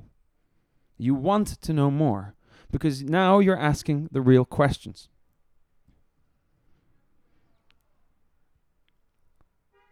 Sometimes you'll find yourself writing hours and hours on end, and sometimes you won't be able to write at all. I feel like I need to give practical like point one, point two, point three, point four, point five. Um,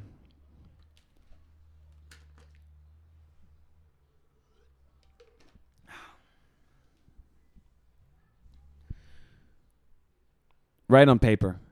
Point one. Um, a computer ha- will offer you constant distraction. Even if you're good at resisting the distraction, it's still that, hey, distraction. Hey, distraction. Pen on paper, you don't have that. And I can tell you that there's something uniquely and distinctly satisfying about seeing your words rendered on the physical page. Pen on paper. Two, get a nice pen. A pen that you re- uh, appreciate and respect. A pen that you won't put anywhere. A pen that you'll put in an intentional place so that you know where your pen is. A pen that when you pick it up, it means writing to you. Try not to, for it to be too expensive because no matter what, you're going to lose the pen, like I lost my pen. And when I lost my beautiful pen, I stopped writing for a month. It shook me, and it took me a year to find another pen I liked because I wasn't going to spend that much money on another pen. If you don't know where to start, start anywhere. There are always thoughts in your mind, follow them. If you get distracted and start thinking about something else, write it and write wherever your distraction takes you.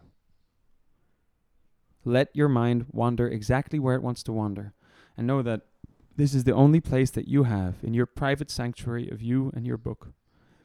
That you get to follow your mind exactly where it wants to go rather than telling it what it needs to do.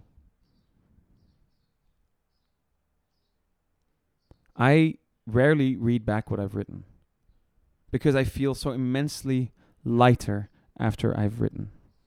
Sometimes you feel like you have so many thoughts that you want to get out. It's like a horse that needs to run.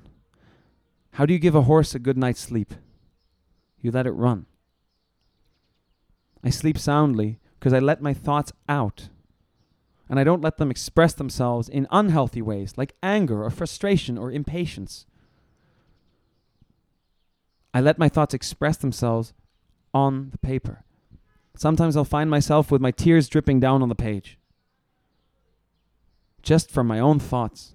And sometimes I find myself laughing, laughing uncontrollably about thoughts that I just produced in front of me, a way of looking at the world that now suddenly was delightful and amusing.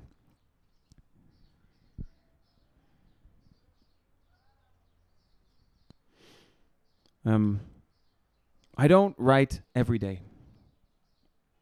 And at first, when I was first trying to journal, I was journaling into an app. And every time I would write for two weeks, I'd feel great. But then one day I'd stop writing. Second day I hadn't written. And before you knew it, I wasn't doing it anymore. Because I noticed that every time I stopped writing, I beat myself up. I said, "Oh, I, I, sh- I should, I should have done it." You know, I had this mission. I was gonna write. I was gonna journal at some point today. It didn't happen in the morning. Didn't happen in the evening. The whole day it haunted me. And before you knew it, I didn't do it. I ended up not writing, and I felt bad about it. And I realized, hey, man, you can't surf every day. Sometimes you're not by the water. But that doesn't change that when you're by the water, you're going to surf. And so I just understood that I'm not going to beat myself up for not writing. So if you look in my diary, my journal, sometimes you see 12th of March, 13th of March, 14th of March, 14th of March, 14th of March for entries. And sometimes you see that and then 15th of March, 16th of March, 12th of August. And you wonder, where did I go for five months? In those five months, I didn't write a word, not a single word, and I didn't even feel bad about it. Because I truly know that writing finds me when it needs to find me. And I go through phases where I'm writing a lot, and I go through phases where I'm writing little. And I keep coming back to it. Writing is the only advice I can offer you where I'm not telling you what to do other than telling you to look at your own thoughts.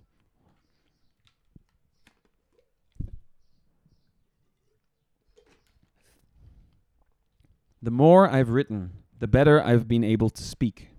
When you form your thoughts in sentences that are coherent, when you try to express your ideas, you learn to express yourself more potently. And those who can write and those who can speak are those who have a leg up in whatever thing you try in the world. It feels like having a superpower.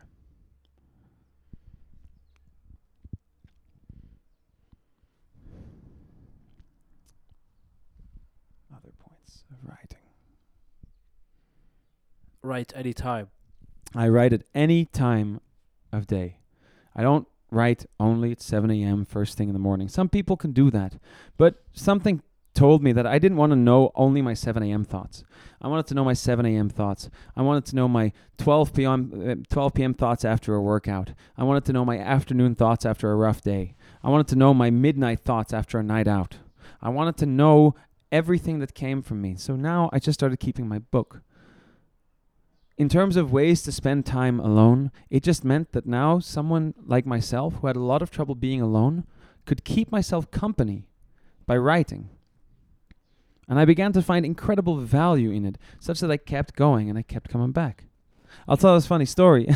uh, one of the reasons that I initially started thinking about journaling was that I had a girlfriend, and um, every time I'd come out of my creative room, I'd say, oh, "So I was thinking," and blah blah blah blah blah blah blah. I'd start telling her about all my ideas and I, it hit me, and I, I was just like overburdening her. And she was like, "Rob, maybe you should, maybe you should write this down."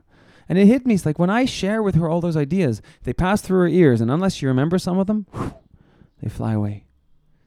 So how can I somehow collect those things that I'm thinking and put them in a way that I can understand them a little better? Well, I write them down. And so now, for if I don't remember, if there's a situation that I need to understand, how was I feeling um, when I was 26. I can read what I wrote and I can enter my mind again and I can see what it was that I was feeling and I could see how far I've grown. Because we're always going through phases where now I'm feeling a little bit good about life, now I'm feeling better, now I'm feeling worse. And to understand, the writing gives me a track record of my life, a record of seeing where I went. The writing is like a therapist who doesn't need your context. I couldn't tell you the amount of times I'm writing and it's like I'm having a therapy breakthrough. You know, the type of thing where boom, oh, it all makes sense now. I can't believe I wasn't seeing that, but now it makes sense. And it keeps happening. And sometimes for weeks I write garbage. God, the stuff that I can write. Garbage. Nonsense. But then I look back at that same writing six weeks later, two years later, I think, man, that was some pretty good writing. And so also you can't judge your writing in the moment because it's also a reflection of what you're feeling. Just write.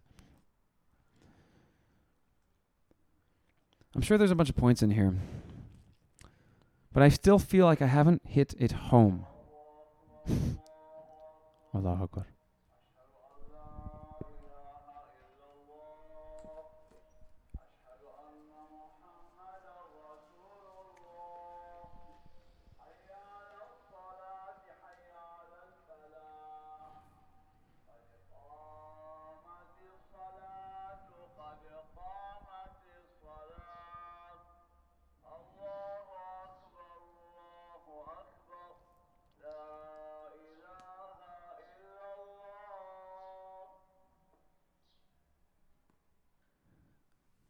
So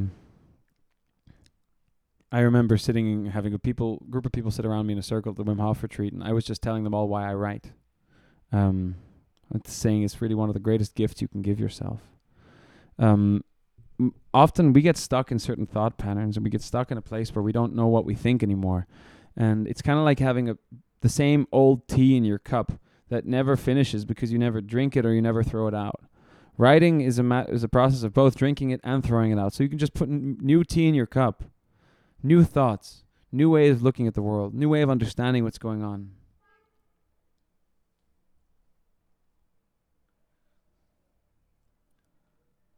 It should be like why I write and why I think you should too, right?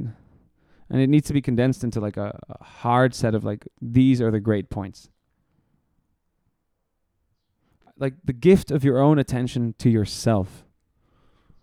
Um, there are many ways you can spend an hour, but if I had to ask one hour of Netflix, one hour of scrolling on my phone, one hour of um, uh, give me something something else, playing video games, or one hour of writing.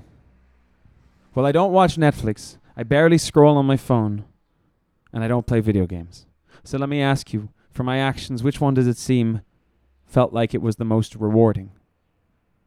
Sure, video games and Netflix might be relaxing, but I can tell you that that reward I feel at the end of having written is sweeter than any reward I could have for consuming things. It puts you in the driver's seat of your life and allows you to say that I have thoughts that are my thoughts.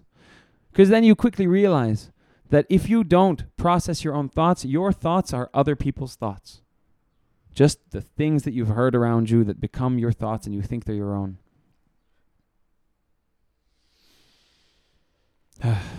it's kind of like it's a, it's a lot, and I'm trying to like bring it in closer. You know.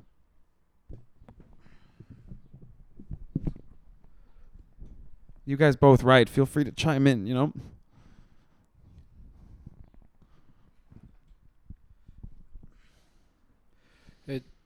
for me, it it unties my knots. It's uh, the, the the words that you said with intense fervor. Those moments are what allow you to just go through all of it, and at the end of it, relax. It's off your back. It takes the thoughts from your head and puts them on the page and allows you to sleep. They've been said. And I can tell you, every time you read your most shameful or embarrassing thoughts, that become less embarrassing. It's the past. It's it's uh yeah. It's never as what you felt at that moment. Uh, there's this other principle I have of your mind filters your thoughts often before you can even express them. It says, I don't want to say that. I don't want to express that for whatever reason. That's wrong. That's bad. Um, by writing exactly wherever you want to go, you forego the filter. You say no such thing as doing a good like good writing. It's just about writing. But I haven't made the point strong enough yet. I think I, I at least I, I wonder if I want to do it in rhyme, if I want to do it in rhythm.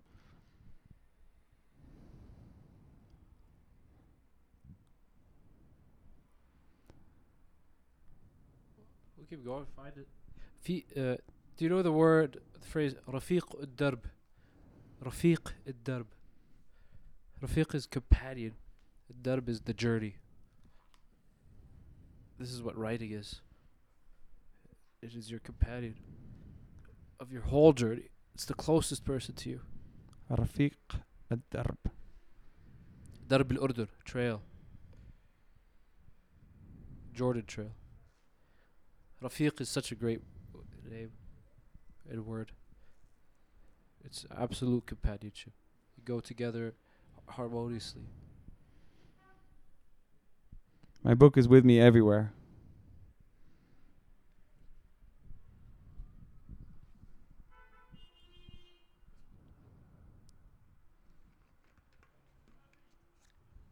Life is so beautiful and so fascinating and so interesting, but also so confusing that a developing a little place where you can just say the things you want to say.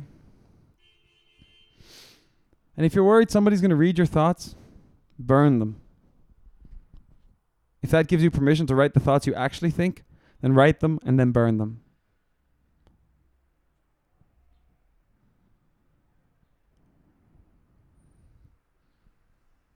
If you want, you can put on a different type of musical energy. We can see where, where it takes us.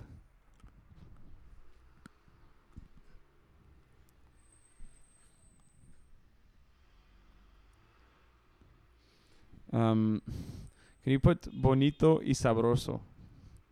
I forgot the name of the. Betty Moore. More. Yeah, Benny Moré.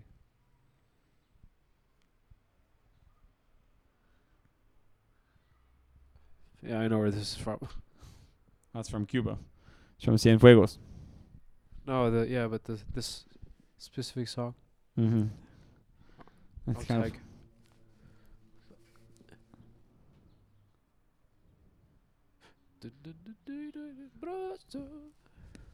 Bathroom break. I need to inspire people to write. So here's what I'll say. You want to bring writing into your life, but you don't think it's for you? Try this.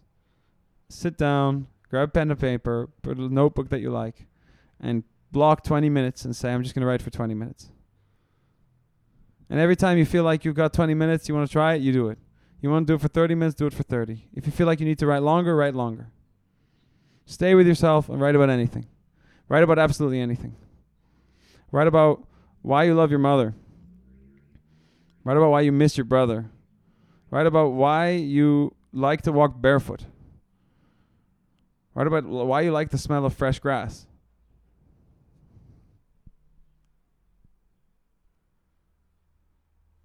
Write about what you dream about doing with your life. Write about what your parents expect of you. Write about what you really think about your education at King's Academy. I want to give you a tool that will allow you to continue learning for the rest of your life. I credit writing as the very reason that I'm able to communicate my thoughts the way I can communicate them. I feel like it's not persuasive, you know? Maybe it really should be in verse. No, it's inspiring me to write a lot more. oh, yeah? Yeah, I really feel like it's because I sometimes, you know, when you almost feel like you have no thoughts, and then you go down to write, and you realize there's so much, but you can't. Like I feel like the the thoughts don't always happen at like the conscious level, as it were. Like when you're thinking over them, whereas the act of writing them down like forces them to become a physical thing. Writing, I've heard it described as driving down a foggy road with one headlight. It says that you're going to reach so many crosses and forks in the road, but you can't think of that fork in the road until you get to it. You can't imagine the, the actual position it puts you in until you're in the position. And so if you're not writing your thoughts down, you don't get to those forks. Hmm. But as you keep writing, you keep having forks in the road. You keep choosing left or right or straight. You keep choosing it. You keep choosing it. Every juncture, you choose it. It's the same way branches grow. It's the same way rivers grow. It's the same way your veins grow. It's the same way roots set themselves. It's the same way ant colonies produce their lines of service, you know?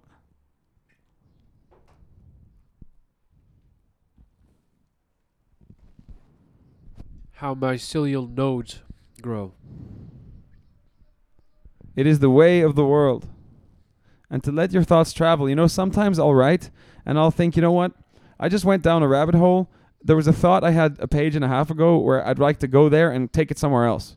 And I do it. I'll draw a little arrow that signifies changing the thought, blah, blah, blah. And now I'm writing following the previous thought. Like that whole thing that I just had was just a branch that I followed. And I just follow another branch. And maybe I make a river this way. And so I'm always going whichever direction. I don't I, I don't make paragraphs, I don't make titles, I don't say I'm writing anything. I just start asking myself questions. I start just thinking whatever's on my mind. And I can tell you I've never thought as deep as I, I can I cannot think as deep uh, if you start learning about people who wrote a lot, they there's a consensus that emerges. They'll say it is impossible to think as deeply in your mind without writing it down. It's just impossible to hold all that information together in the sequence and the order. Not impossible, it's so much more difficult. Writing is a beautiful opportunity to grow, um, to. What was I trying to say there? To grow your thoughts. Y- you never know what you're going to get, but I think the more you write, the more you know that the place that you get stuff is writing. As Picasso says, inspiration finds you working. Arnold Schwarzenegger didn't grow his muscles on the couch, he grew them in the gym. Your thoughts will all emerge when you have the pen in your hand and the paper is under it. When you go to college, when you have kids, when you're sad, when you're happy, when you're traveling, there will always be things that you want to think about and you want to understand. If you learn this earlier than I can, than I did, you will have a leg up. Not a leg up. You will have I, I, I, walked so much. I don't need to tell you how valuable writing is going to be for you two years from now. I just need to tell you that the surf is worth surfing. All you need to do is trust me to that point. To get into the writing process and trying to see if you can feel the water under your board. Get to that point. If you haven't f- felt it, that if you feel like you're turning back, if you feel like this isn't for you, it's because you haven't felt it. I promise you. Keep going. Stay there. No distractions. Put your phone away. Turn it off. Put it on do not disturb. 20 minutes, be alone with it. 30 minutes, 1 hour. Choose the time. For me, I don't time it, but intuitively my writing sessions last 1 hour. That's just about the wave of my energy. The way the inspiration travels to something high and then it dips and at the end just about 1 hour. And I have only a couple of those in me each day. Sometimes I can write all day because you can also really force it if you need to and you're going to go through a lot of like dips, but it'll rise eventually.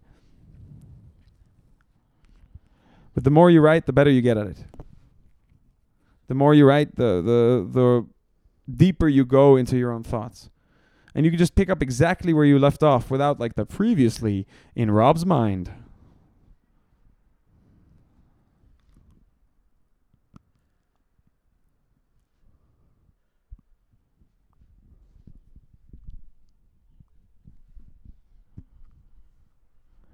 Maybe the fact that they don't, you know, that not all of them write. So, the net uh, gain of this speech.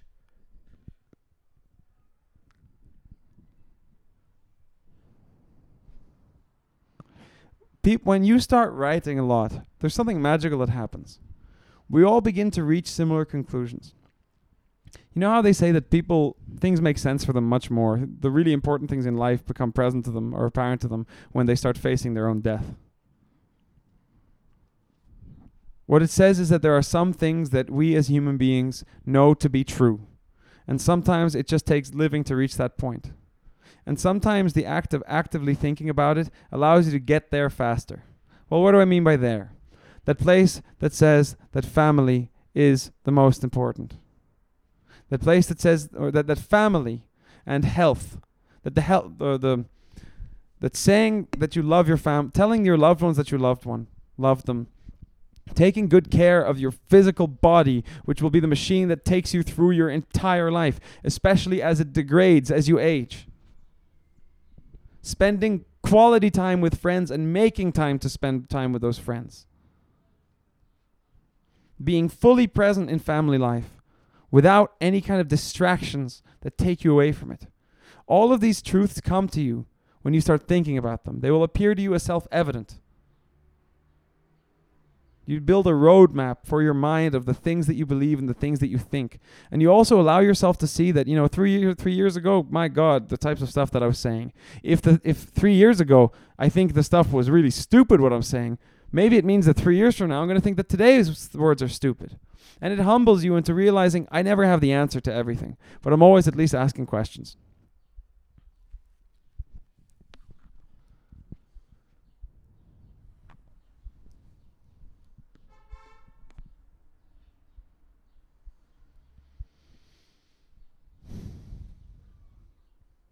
It's also something to do, you know? It's just a fun It's a- thing to do. You were made to be active.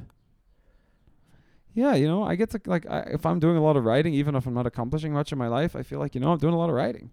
Get to feel good about myself. You always get that feeling where you're sitting in a public place writing, and you know that people are looking at you, thinking, "What's that person writing about?" You know, why does that person have all those thoughts? Why am I sitting on my phone? Why am I just like consuming when they're producing?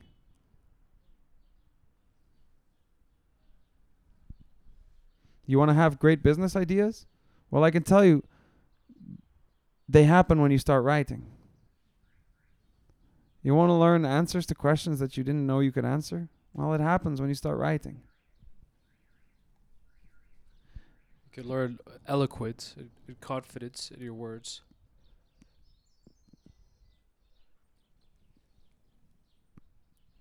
The irony, of course, is that as much as I write, whenever I deliver speeches, I barely, I basically improvise the whole thing. because I've grown so distant to like writing finished things that I kind of, I think I went too far down the rabbit hole of writing. At least in this format. I became, eh, I felt too comfortable just writing whatever I thought that I stopped stopping myself and say, Rob, try and write quality sentence by sentence, you know? And sometimes you can do that too.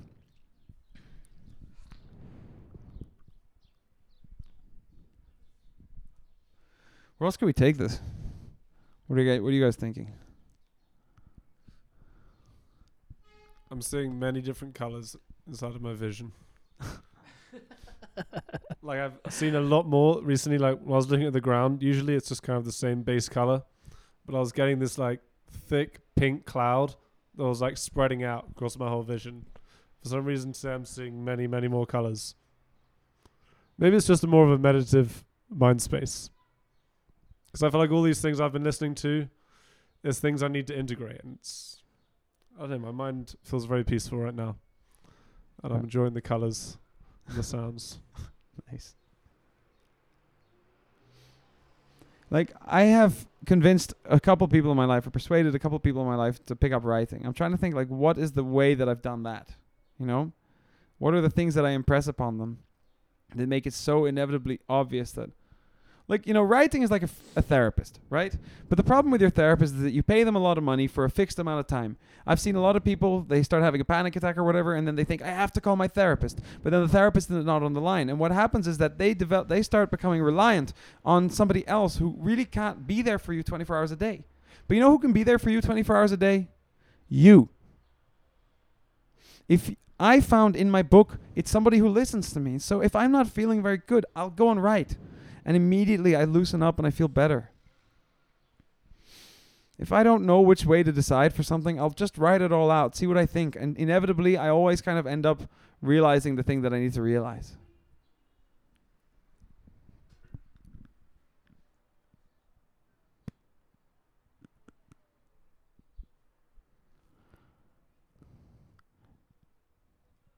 What else could I even add? You know, I feel like there's enough in there just to listen back to, and just like start writing with. I Yeah. feel, I feel like I need and to then sit after and that write you'll with it, you know? reach. There's a lot. There were really good stuff at the beginning of the riff or this whole thing. Where you Yeah, can I too will listen someone. through to it again. What? I need to listen to it a few times. All the stuff that's been said today, because I feel like it's very much because my writing is kind of sporadic. I want it to be more of a regular practice. This is this is good material. it helps to become casual about writing. You know, to to say like, you know what, I got 20 minutes. Let me just pick it up, pick up my book and write. You're at the bus stop, take it out. I c if I can write for five minutes, I'll write for five Mm. minutes. You're between your friends. I just pick up my book and start writing.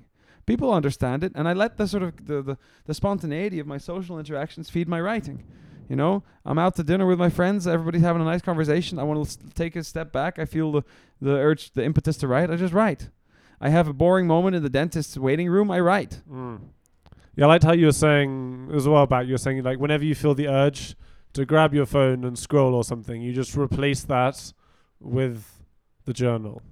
So it's just that urge, so you can have it throughout the day. Whenever you, whenever you have a, a moment where you want some kind of stimulation or something, just reach for your journal instead. the thing about the stimulation the phone gives you is that you get cold. Like the warmth it gives you goes cold as soon as you put it away. In fact, colder than when you started. But the warmth that writing gives you is an accumulative warmth because you write and you keep writing and it keeps warming you and it keeps giving you like a lasting sensation of warmth. And that cold only really returns after a period where the writing wears off. Right? Oh, it's been a long time since I've done it. I'm beginning to feel confused again. I'm beginning to feel like I don't know what I think. I kind of don't know what's going on. As soon as I write, it kind of calms that again. But you have to be careful as well, at least to know that you're not going to solve all your problems immediately when you start writing. Um, the analogy I use is like um, it's like a s- you are in a sailboat with a, a sail that was kind of tied through your youth and all the competing influences of your youth. And in some way, it's sort of catching the wind. It's g- taking you one way or the other. But um, you didn't tie it and you don't really decide where your boat goes. When you start looking inwardly, you start untying a lot of these knots, and what first starts happening to the sails, it starts catching the wind like crazy. And that is a place where you really have to kind of hold steady and you have to somehow keep going. But at some point, once you've untied all the knots, now suddenly your boat stays static. For unless there's major wind happening and major waves, of course. But your boat just stays there. And what you feel is the wind. Now, f- for the first time, you'll be able to actually feel that the wind is trying to push you in a certain way. And all you have to do is hoist your sails to let the wind take you where it goes. And you begin to find that once you start living with the rhythm of the wind that way, feeling that place where you want to go, you find yourself um, much more comfortable with everything that you are.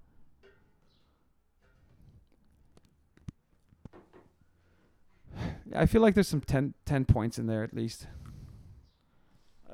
There's not a huge amount of time, so I should probably just like listen back to it.